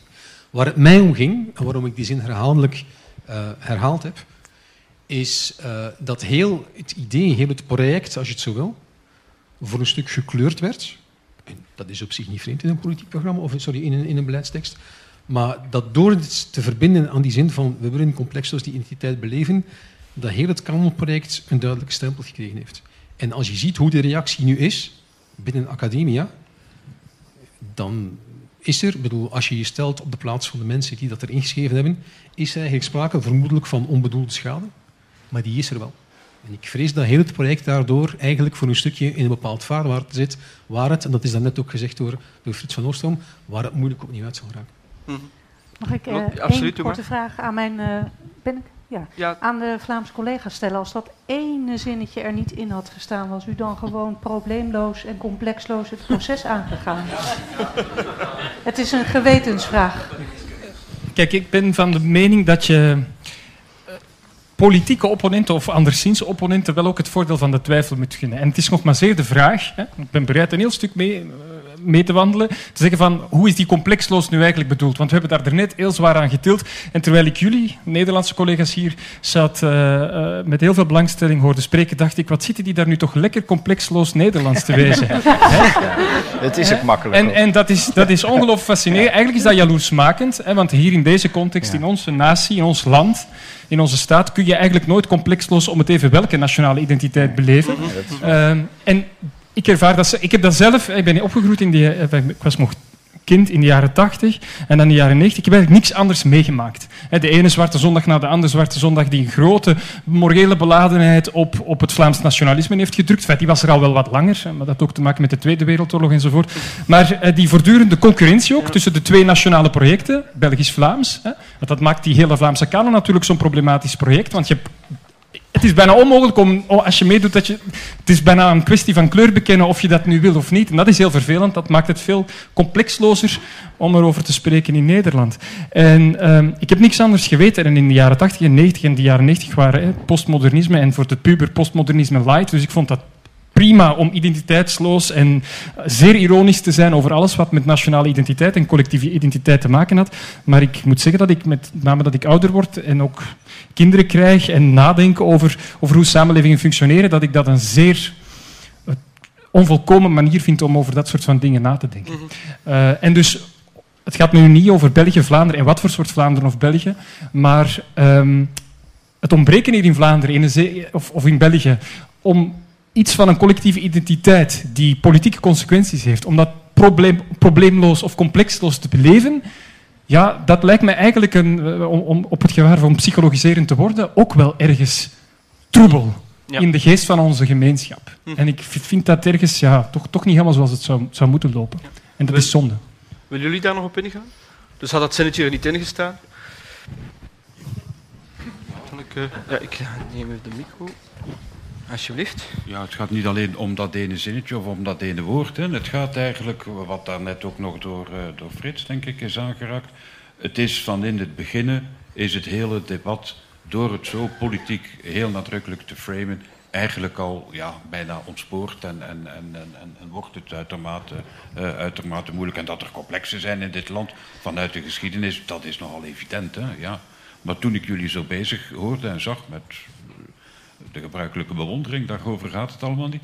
Nederland is natuurlijk niet alleen een complexloos, misschien, uh, vergeleken met, met wat hier uh, de regel is. Maar het is natuurlijk ook een natie. Kun je wel zeggen, denk ik. Hè? Ga maar terug naar de republiek enzovoort. Ja, hier, de hele kanonoperatie, daar staat heel nadrukkelijk in dat men wil dat Vlaanderen een natie wordt in Europese context. Hè? Dat staat er ook enkele keren in. Dat is nog een zinnetje dat erin staat. Ja, goed. Ja. Dus dat, dat is een politiek project. Ja. En dus wordt, wordt gevraagd om zich in te schrijven of niet. En, ja, dus ik, wat mijn keuze betreft, ik heb daar net mijn hand niet opgestoken. Hè? Nee. Ja? Maar toch even, Mark. Uh, alhoewel dat natuurlijk in, een zekere symboliek zou kunnen hebben, maar daar gaan we het nu ook niet. Dat is weer een ander complex. Ja. Maar in alle collegiale vriendschap en respect. Hè, uh, inderdaad, ik heb het ook gezegd. Het is te politiek begonnen. Dat is jammer. Daardoor zit het meteen in een sfeer waar het eigenlijk beter niet had kunnen beginnen. Maar goed, dat draaien we niet meer terug. Maar dat dat nu zo grimmig wordt, dat heeft natuurlijk toch ook wel een beetje te maken, zeg ik dan in alle openheid tegen jou, met de manier waarop de historici zich meteen hebben opgesteld. Ja. Als dat iets, uh, ja, wat zal ik zeggen, iets meer was geweest onder het motto van. Misschien zitten er ook interessante kanten aan. En vooral, we moeten eisen dat wij zelf, en niet alleen historici, hè, maar, maar laten we zeggen, mensen die een beetje inhoudelijk verstand van zaken hebben. En daar integer uh, in gaan zitten. Dat wij zelf iets mogen verzinnen. En niet dat wie dan ook ons gaat dicteren. Als dat het standpunt was geweest, dan was misschien die, die nare ballon die daar nu op, op knappen staat. Uh, gewoon wat, wat, wat meer leeggelopen. Dus het, het, het was ook wel erg heftig. Hè? En ik vraag me wel eens, ik hoop heel erg eens te gast te zijn bij een verjaarspartijtje van de familie De Wever. Want uh, ja, jee, alle mensen zeggen. Ze spreken niet het over is, politiek. Het, nou, uh, ze houden het gezellig. Nee, nee maar ik bedoel, het was. De inkt van het een was nog niet droog. Of het, het, het gif van. de- Dat ook, draaien we ook niet meer terug. Maar het is ook wel. Ja, wie wint Zuid zal storm oogsten. En nou heb je dat. En, en moet je ook je eigen rol, jullie eigen rol daarin zien. En misschien over die schaduw ook heen stappen. Zoals we dat ook van de politici verwachten. Ja, ja, ja. Maar natuurlijk, je kunt historici niet verwijten dat ze de geschiedenis kennen. En bijvoorbeeld... Ja, ja doe maar een beetje luider. Ja, ik heb er net, uh, tijdens mijn korte uiteenzetting naar verwezen. Neem nu bijvoorbeeld dat boek, De 100 Grote Vlamingen uit Ja. 1941 van Robert van Roosbroek. Daar hebben collega's, zeer Ja, maar- gerespecteerde voorgangers van mij, als ik even mag uitpraten, Ja. eh Granshoff van Werveke aan meegewerkt. Dat is niet het hoogtepunt van hun carrière Nee. waar ze achteraf Nee. op terugblikten. Nee. Maar daar leer je Dus, dan eh, toch en, van? En, en dus de- ja, maar Je da- bent daar leer je zelf onder bij? andere- daar leer je onder andere van dat als je geïnstrumentaliseerd wordt in dergelijke initiatieven, dat dat, Ja. Misschien hier nu niet, hè, maar dat dat eh, toen in Ja. elk geval toch wel Sure. eh, aardig verkeerd is afgelopen. hè. Maar je mo- moet je dus ook niet te veel laten instrumentaliseren, denk ik. Dat, dat, ja, en, ja, en, ja, ja, goed. Ja, ja, we weten wel, er is er ook op gealludeerd hoe in dit land commissies worden samengesteld. Hè? Dus eh Hmm. on verra. On verra. Het- ja, zeg maar. Nog, nog even terug eh, inpikken, want er, er was in de zaal toch vrij veel. eh, eh, bleek een vrij, vrij urgente nood aan een antwoord op de vraag: als dat zinnetje er niet stond, zou je dan meedoen? Ik, bedoel, antwoord enkel voor mij persoonlijk. Ik heb mijn hand opgestoken toen men vroeg: zou je mee willen doen? Ja, maar nog eens uit, op de uitdrukkelijke voorwaarden. Stel dat er een commissie ingesteld zou worden, waaraan de opdracht gegeven wordt: bekijk dat idee van een kanon. Bekijk wat je daarmee kunt doen. En als dat in alle vrijheid kan gebeuren, zonder enige politieke inmenging, dan denk ik dat je zeer veel mensen zult vinden die bereid zullen zijn om dat te doen. Zodra er ook maar enige inmenging zou komen, denk ik dat iedereen onmiddellijk, en terecht, denk ik dat elke oprechte wetenschapper het aan zichzelf verplicht is om de zaal uit te stappen of dat, of dat kantoor uit te stappen. Wat de politiek daar nadien mee doet, is niet meer die zaak van die academici, maar ik denk wel dat de academici heel duidelijk moeten zeggen van kijk, wij staan op onze onafhankelijkheid en wij willen daar een bepaald project rondmaken, gesteld dat ze daar interesse voor zouden hebben. Mhm. Alleen vrees ik dat door de wijze waarop het debat nu, of waarop het thema nu al uh, uh, in een bepaalde richting gemanoeuvreerd is, betwijfel ik ten sterkste of dat nog mogelijk is. Mhm. Of ik dat jammer vind, dat laat ik in het midden. Maar ik vrees dat we daar eigenlijk dat we dat station heel veel voorbij zijn. Ik wil, ik wil graag een observatie kwijt. En dat is me vaak opgevallen als ik met Belgen te maken heb, zowel Walen als Vlamingen. De bijna allergische reactie waarop er gereageerd wordt als er ook maar iets van een vernedering, van een belediging of wat dan ook lijkt te komen. Dat is het gedrag van getraumatiseerde mensen. Ik denk dat België in feite door, door vele decennia, je mag wel zeggen 2,5 eeuw, van uh, scheiding en van volstrekt onrecht jegens de Vlamingen in de tijd van, uh, dat de Walen het voor het zeggen hadden, dat je tot de dood veroordeeld kon worden in een rechtszaak van iedereen die Frans sprak, terwijl jij alleen maar het taaltje van je dorp kende en je geen tolk kreeg. Dan, als je dat twee en een halve eeuw achter de rug hebt, dan kan dat niet zomaar over zijn. Maar mhm. iedere keer wordt geconstateerd, ja, maar dat is een overdreven reactie. En dat had ook eigenlijk wel.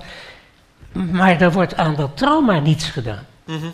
dat, maar zou de kanon dan, ik vraag het nu als psychiater, een soort uh, groepstherapie kunnen zijn dan? ik probeer in, ik probeer in de kanon. Ik, ik denk groep, oplossingsgericht. ik probeer in de kanon van Vlaanderen die ik geschreven heb, heel duidelijk aan te geven hoe dat trauma ontstaan is. En mhm. daar heb ik verschrikkelijke voorbeelden van kunnen, kunnen aangeven. Ja. En natuurlijk blijft zo'n trauma niet, maar het moet wel verwerkt worden een keer. Ja. En als het alsmaar beperkt wordt tot, kijk, daar hebt men weer zoiets, dat doen ze het weer en dat doen wij het ook weer. Oh, sorry. Maar dat de oorzaak niet wordt aangepakt, dan denk ik dat het nog lang gaat duren voordat het een natie wordt hier in België. Mm Jij wil ook nog iets Ja, ik ben zeer gecharmeerd van die eh, vergelijking collectieve groepstherapie. Ik denk dat de kanon in Nederland dat in zekere zin ook is. Omdat er allerlei stemmen zijn die graag gehoord willen worden. En als reactie op de moederkanon kwamen er allemaal baby's in de verschillende provincies, regionale kanons. En dat splinterde nog verder uit naar stedelijke kanons. Allemaal manieren om je eigen uh, identiteit uh, op een bepaalde manier ten opzichte van iets uh, vorm te geven. En die variëteit, die is eigenlijk wel onderdeel van zo'n zeer collectieve mm -hmm. groepstherapie. En ja. nu ook, die herijking is dat in feite ook, omdat dat mm -hmm. weer voortkomt uit een behoefte om te kijken, ja, welke stemmen zijn er nog niet gehoord? Mm -hmm. kunnen we toe naar een wat diverser stemgeluid? Moet misschien dus, Dirk de Wachter bij ons commissievoorzitter zijn en dan ja. zien wat daaruit komt. Nog een vraag? Ja, hier de jongeman. Uh, sorry, excuseer. Ik, um, ik heb een vraag voor uh, meneer Abelis. Um, uh, na al uw verhaal te hebben gehoord over het belang van een, um, van een, van een kanon als een, als een manier om toch ook nou ja, een, een, discussie te hebben over identiteit. in de uh, in, de, in de tekst die er blijkbaar in het regeerakkoord is, daar wordt de kanon heel erg nadrukkelijk verbonden aan het geschiedenisonderwijs. Blijkbaar, zoals ik het nu hoor, aan het middelbaar onderwijs. In Nederland is hij meer voor het primaire geschiedenisonderwijs, wat natuurlijk al een heel ander publiek is. Dan is mijn vraag, een kanon zoals u die voor u ziet en zoals u die waardevol acht, is het de taak van het geschiedenisonderwijs, primair of secundair, om dat te doen? Of zou het misschien op, ook op een andere plek in het onderwijs of nog heel ergens anders beter terecht kunnen. We zijn natuurlijk een klein beetje, dat is niet uw fout, in het eiland aan het praten, omdat het heel erg vaag gebleven is van wat precies die kanon is. Wat zijn het ankerpunten van historische momenten? Zijn dat literaire teksten? op wat voor doelpubliek moeten die toegespitst zijn? Eigenlijk is daar nog niets van uitgeklaard. Hè? Ik heb met heel veel uh, belangstelling ook gehoord, want dat was me toch nooit al helemaal duidelijk. Ik behoor dus niet tot het doelpubliek van die Nederlandse kanon eigenlijk, qua leeftijdsgewijs dan toch. Maar ik heb er toch ook veel van opgestoken. Ik wist niet dat dat zo specifiek echt voor die doelgroep 8 tot 12-jarigen uh, was gericht. Dus dat vond ik zeer leerzaam. En dat is didactisch natuurlijk een heel ander verhaal. Uh, maar je kunt met die kanon heel veel verschillende uh, kanten kanten op. Uh, mijn persoonlijke insteek uh, en het aanvoelen van waarom die kanon of dat voorstel en uit de, ho de, hoek waaruit het kwam, had niet alleen met dat onderwijs te maken van een lagere school, maar had inderdaad ook te maken met uh, de duidelijke agenda die eigenlijk zelfs expliciet werd toegegeven dat men aan gemeenschapsvorming gaat doen. Ja? Ehm, voor de wetenschap stelt dat misschien wel onoverkomelijke problemen, maar vanuit een politiek en een moreel standpunt lijkt mij er niets intrinsieks verfoeilijks aan gemeenschapsvorming te zijn. Dus, eh, eh, en als het dan gaat over gemeenschapsvorming, daarin zou zo'n kanon ook een rol kunnen spelen. En het is eigenlijk voornamelijk over die functie dat ik zelf heb gesproken. En het, het interessante is natuurlijk dat we hier, we leren heel veel van elkaar uh, vandaag, maar je merkt ook wel heel erg goed dat uiteindelijk de Nederlandse panelleden niet te volle kunnen begrijpen, want het is geen verwijt, wat er hier speelt. Wat die polarisering precies is en wat de referenties soms ook zijn. Mijn collega uh, ik gebruik niet toevallig een verwijzing naar een historicus die in 1941 iets heeft gepubliceerd dat lijkt op de kanon. Dat is eigenlijk, nu ga ik zelf streng zijn, een karikatuur maken van wat zo'n kanon zou kunnen zijn. Dat is het automatisch verengen tot die, de, de, de context van de Tweede Wereldoorlog. Automatisch natuurlijk het hele stigma van de collaboratie en van al die misdaden die er destijds zijn gebeurd mee oproepen. Eh, dat is, dat is ongeveer zoals het debat hier vandaag en eigenlijk al 20, 30 jaar aan het functioneren is. Ja? En dat is langs twee kanten, want ik denk ook misschien dat we de Vlamingen even wat nuance moeten toevoegen. Dat, dat trauma en dat Vlaamse trauma over het onrecht dat de Vlaming of de Nederlandstalige in dat Belgische, dominant Franstalige, toch in de 19e eeuw, is aangedaan. Ik denk dat dat wel, daar zijn gronden voor, maar die gronden zijn in bepaalde contexten, op bepaalde momenten ook overschreed geweest en overdreven en politiek misbruikt. Hè? En historici hebben daar ook heel terecht kritisch op gereageerd. Ja? Maar het probleem is nu dus dat je eigenlijk eh, bij wijze van spreken escalatie krijgt. Je krijgt geen erkenning meer. Uh, laat ons zeggen, de, de, de, psychologische dynamiek achter die discussie is dat de Vlaming vandaag niet meer erkend wordt als slachtoffer. Hij kan daar geen aanspraak meer op maken, op die situatie. Dat heeft natuurlijk ook te maken met het feit dat hij veel rijker is geworden, heel veel politieke rechten heeft verloren enzovoort, dat het vandaag de dag heel ongeloofwaardig is om als Vlaming in de publieke ruimte te moeten gaan zeggen ik ben een verdrukte minderheid en um, me wordt wij zoveel pijn gedaan. Hè. We hebben ondertussen genoeg zwarte bladzijden om eigenlijk eens goed voor de spiegel te gaan kijken en wat hebben we allemaal zelf niet mispeuterd. Dus die balans is, is uh, heel complex geworden, maar het debat erover is tegelijkertijd ongelooflijk versimpeld. Want je staat aan de ene kant en je probeert dat slachtofferschap van die Vlaming geloofwaardig te houden, of je staat aan die andere kant en je wil met dat hele verhaal, traditionele Vlaming, verhaal dat die Vlaming over zichzelf heeft verteld, niks meer te maken. En dan krijg je dit soort van discussies. Waarbij eigenlijk complexloos uit een nota en ik snap waarom er met aversie op gereageerd wordt, want je ziet ze zo komen, hè, de identitaire nationalisten die willen dat, enzovoort, enzovoort. Maar misschien had die complexloosheid inderdaad betekend, laten we complexloos leren omgaan met wat er in het verleden is gebeurd, met wie we willen zijn. En misschien betekende dat inclusief wat er misliep. Dat weten we niet. Maar wij, academici en intellectuelen die getraind zijn 30 jaar lang om automatisch daar allergisch op te reageren, overwegen zelfs niet eens het idee dat er misschien toch ergens een oprechte bedoeling achter kan hebben gezeten. Hè? Ik zeg niet dat die er zijn, hè, die oprechte bedoelingen. Maar het tekent... Ah, zeg dat nou niet. Maar, maar het tekent de discussie dat het ene kamp als vanzelfsprekend aanneemt dat die er überhaupt nooit kunnen zijn. Mhm. Dat is eigenlijk het punt dat ik wil maken. Is nog een vraag daar? Ja. Ik heb een vraag voor Lotte Jensen. Uh, en ik wil haar eigenlijk laten reflecteren over iets wat Kevin Absilis gezegd heeft. Um, uh, Kevin heeft, denk ik, voorgesteld om, een om het probleem rond het, het, complexe concept Vlaanderen op te lossen door eventueel eraan te denken om vanaf 1830 te beginnen. En de geschiedenis die voorafgaat alleen maar te, erin te betrekken voor zover ze een selectie is van het beeld dat Vlamingen van zichzelf hebben sinds 1830. Nu, Lotte, uh, hoe voel jij je bij de hunebedden Hebban Olafogala, de Friesen die de Hollanders de kop inslaan enzovoort. Met andere woorden, dat complexloze Nederlanderschap van jou. Wanneer begint dat eigenlijk? Is dat eh, bij, bij het Hebban Olafogala dat jullie van ons gestolen hebben? Of is dat uh, uh, Willem van Oranje, die per slot van rekening Frans sprekend was en in Brussel resideerde enzovoort? Of is dat in de 17e eeuw? Met andere woorden, wanneer begint jullie geschiedenis eigenlijk? Nou, was, dat, was dat een vraag aan jou of aan mij? Ja, dat was een vraag aan mij om te reflecteren. Uh, het is fijn dat... Uh, nee, ik ben blij dat u die vraag stelt. Ja, zeker. Want, we beginnen gewoon 1830, daar hebben we die Uitgerekend. van de graafschap ja. en Brabant en uh, Ja. En ook Rijssel en Middelburg kunnen we hey, ik begrijp de vraag en uitgerekend bij dat punt uh, voelde ik al de neiging om te reageren toen hij dat aansneed. Uh, omdat je ook dat Vlaamse kanon, als het problematisch is om dat nog breder op te trekken. Ik kan me niet voorstellen dat je de geschiedenis voor 1800 of laten we zeggen 1830 niet zou willen behandelen. He, dus het is een pragmatische term waarmee je uh, door de geschiedenis kijkt. Wat wel zinvol is, is om steeds opnieuw te kijken wat selecteren we uit de geschiedenis en wat vergeten we in die geschiedenis. Want een natie is, uh, Ernest Renan zei dat zo mooi, een natie is ook vooral een mhm. collectief geheugen creëren waarbij je systematisch dingen weglaat en vergeet. En vanuit die bril is de 19e eeuw wel heel vormend geweest voor hoe je naar geschiedenis bent gaan kijken. En wat er in die kanon steeds naar boven komt drijven. En ik ben er juist voor om dus niet alleen die 19e eeuw als bril uh, en lens te hanteren. Maar vooral ook te laten zien hoe complex natievorming eigenlijk is. Omdat het hele verhaal voorafgaand aan die 19e eeuw niet voldoet aan die mal waarin we nu uh, de natie uh, wensen te bekijken. En ik ben ervan overtuigd dat u als medievist ook uh, graag een venstertje zou willen hebben voor de periode voor 1830.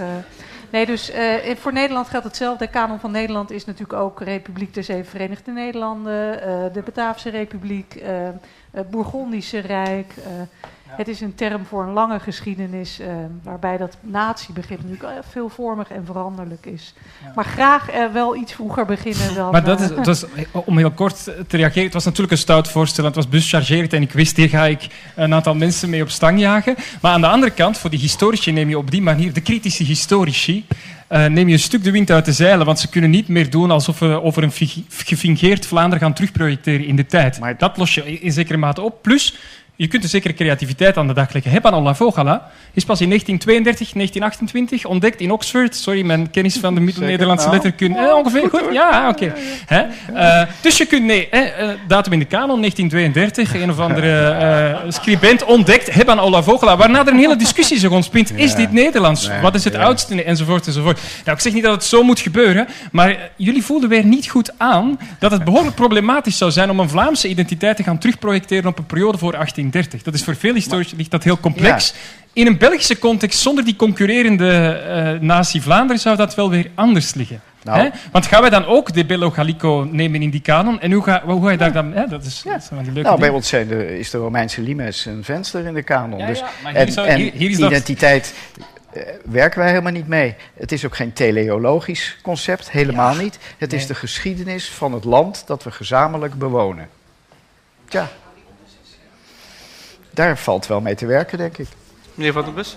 Ik wil gewoon heel, heel, kort iets zeggen. Het valt mij op dat ook in deze discussie hier die kanon steeds opnieuw getrokken wordt in de context van ze moet de uitbouw of de creatie of het aanvoelen van een Vlaamse identiteit, het zij ondersteunen, het zij vormgeven en dat soort dingen meer. We zouden er misschien ook eens aan kunnen denken dat als je met een kanonproject begint, dat je daar ook een aantal andere dingen mee zou kunnen doen.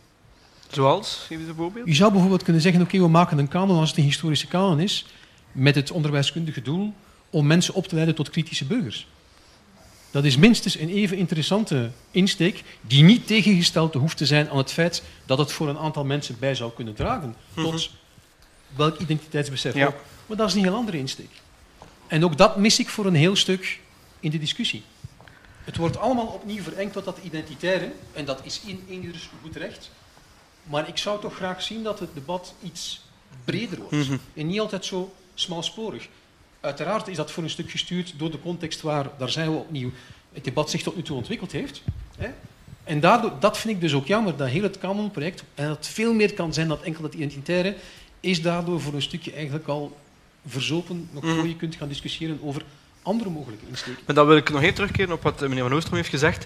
Uh, en de suggestie van stap over de schaduw is dat dan onmogelijk dat academici nu zeggen, oké, okay, bon, het is wat het is, Complexo staat erin, het komt van NVA, het komt van de regering uh, van NVA op VLD en CD&V, maar bon, we, doen, we, gaan, we gaan het gesprek wel doen. Is dat dan is dat zo moeilijk? Ja. ja. Dat hangt er... Sorry, ja, Ja, het, het, het, hangt ervan af wat men ermee gaat doen natuurlijk achteraf. Maar jullie kunnen misschien zelf bepalen wat jullie zullen doen, zoals meneer Van Oostrom zegt. Bepaal het dan zelf. Wij zijn geen vragende partij, we zitten daar niet op te wachten. Wij hebben ons geschiedenisonderwijs, we hebben onze geschiedenispedagogiek. Dat, die is net helemaal herijkt en die houdt rekening met... Vous êtes demandeur de rien. Zo kunt u dat zeggen, ja. ja dat is ja. wat de Franstaligen lang hebben gezegd ook nog, tegen de... um, ja, uit, ja. ja dat, ik, ik, ken de zin, ja. ja. ja. En, en dat ja u wel, u wel. Ik zou eraan toevoegen, uh, les méchants faits détruisent les plus belles théories. Ja. Hè? Dus je kunt niet zomaar ja. de geschiedenis zeggen van we gaan eens beginnen in 1830 en al de rest is te ingewikkeld, want we, lopen ons daar, we gaan ons daarin vastlopen in een heleboel uh, zaken. Ja, ja, dat is pas uh, een, een, een, een forse ingreep. Nee, nee. nee mm -hmm. dan, nou, je zou kunnen zeggen, dan beter... Gaat u, dan gaat u een andere reactie ja. krijgen, hoor. let maar op. Nou ja, in dat verband heb ik ook nog wel een vraag aan, aan hoe het in Vlaanderen is. En dat meen ik oprecht. Het zou best eens kunnen zijn dat het onderwijs hier, en dan heb ik het even weer over dat basisonderwijs, dat dat gewoon wat gedegener is dan in Nederland. En dat het probleem waarmee het bij ons allemaal begon, namelijk dat kinderen daar te weinig van wisten, dat dat hier helemaal geen probleem is. Want, dat men de geschiedenis uitstekend kent. Dan, dan is de noodzaak voor een kanon misschien weer wat geringer. Maar ik weet als, niet hoe het zit. Als ik spreek, nogmaals, ik heb daar geen persoonlijk een, een, duidelijk zicht op.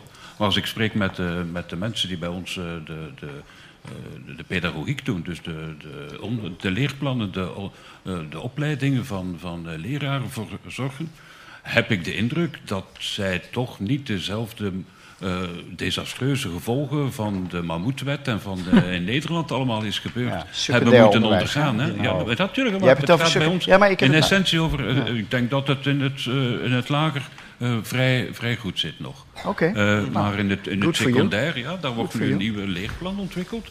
We zouden dat misschien toch wel de kans kunnen geven. Het is ook politiek gevalideerd vorig jaar. Waarom gaat men daar nu plots nog een kanon door, gaan, gaan bovenop zetten? Dat, dat lijkt mij eigenlijk uh, mm -hmm. ook naar de lerarengeschiedenis toe zeer contraproductief. Um, het is zo geweest, ik heb dat meegemaakt, in de jaren 70 is dat begonnen, jaren 80, ongeveer elke minister van Onderwijs wou wel ergens zijn of haar hervorming uh, doorvoeren. En doorgaans kwamen altijd wel een aantal uurtjes geschiedenis in het, uh, in het gedrang. We hebben dat met heel veel moeite, met heel veel strijd mm. kunnen tegenhouden.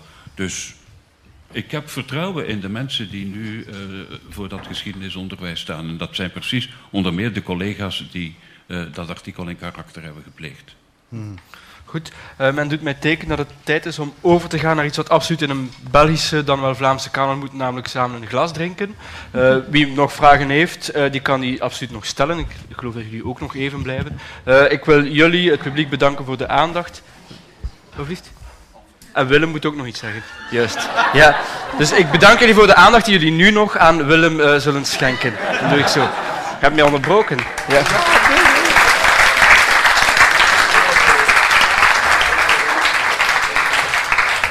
Het, e het enige wat ik nederig ging vragen is om te applaudisseren voor jou, Simon. Dankjewel. En... En om mijn dankbaarheid te betuigen aan iedereen dat er niet met tomaat is gegooid, ook niet in blik. um, maar dat wij een nieuwe blik hebben kunnen werpen op de kanon. Ja. Uh, ik hoor Kevin heel graag zeggen, dat is mooi voor ons jaarverslag. We hebben veel van elkaar geleerd vanavond. Dat komt er zeker in. Maar we begrijpen elkaar nog niet volledig. Dus de buren kan blijven bestaan. Ja. Ik vind dat fantastisch. Ja. Uh, laten we samen iets drinken.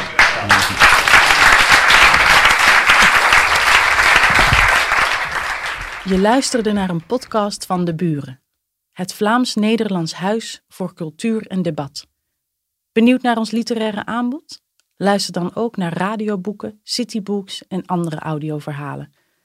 Ontdek ons podiumprogramma en al onze digitale producties op www.deburen.eu.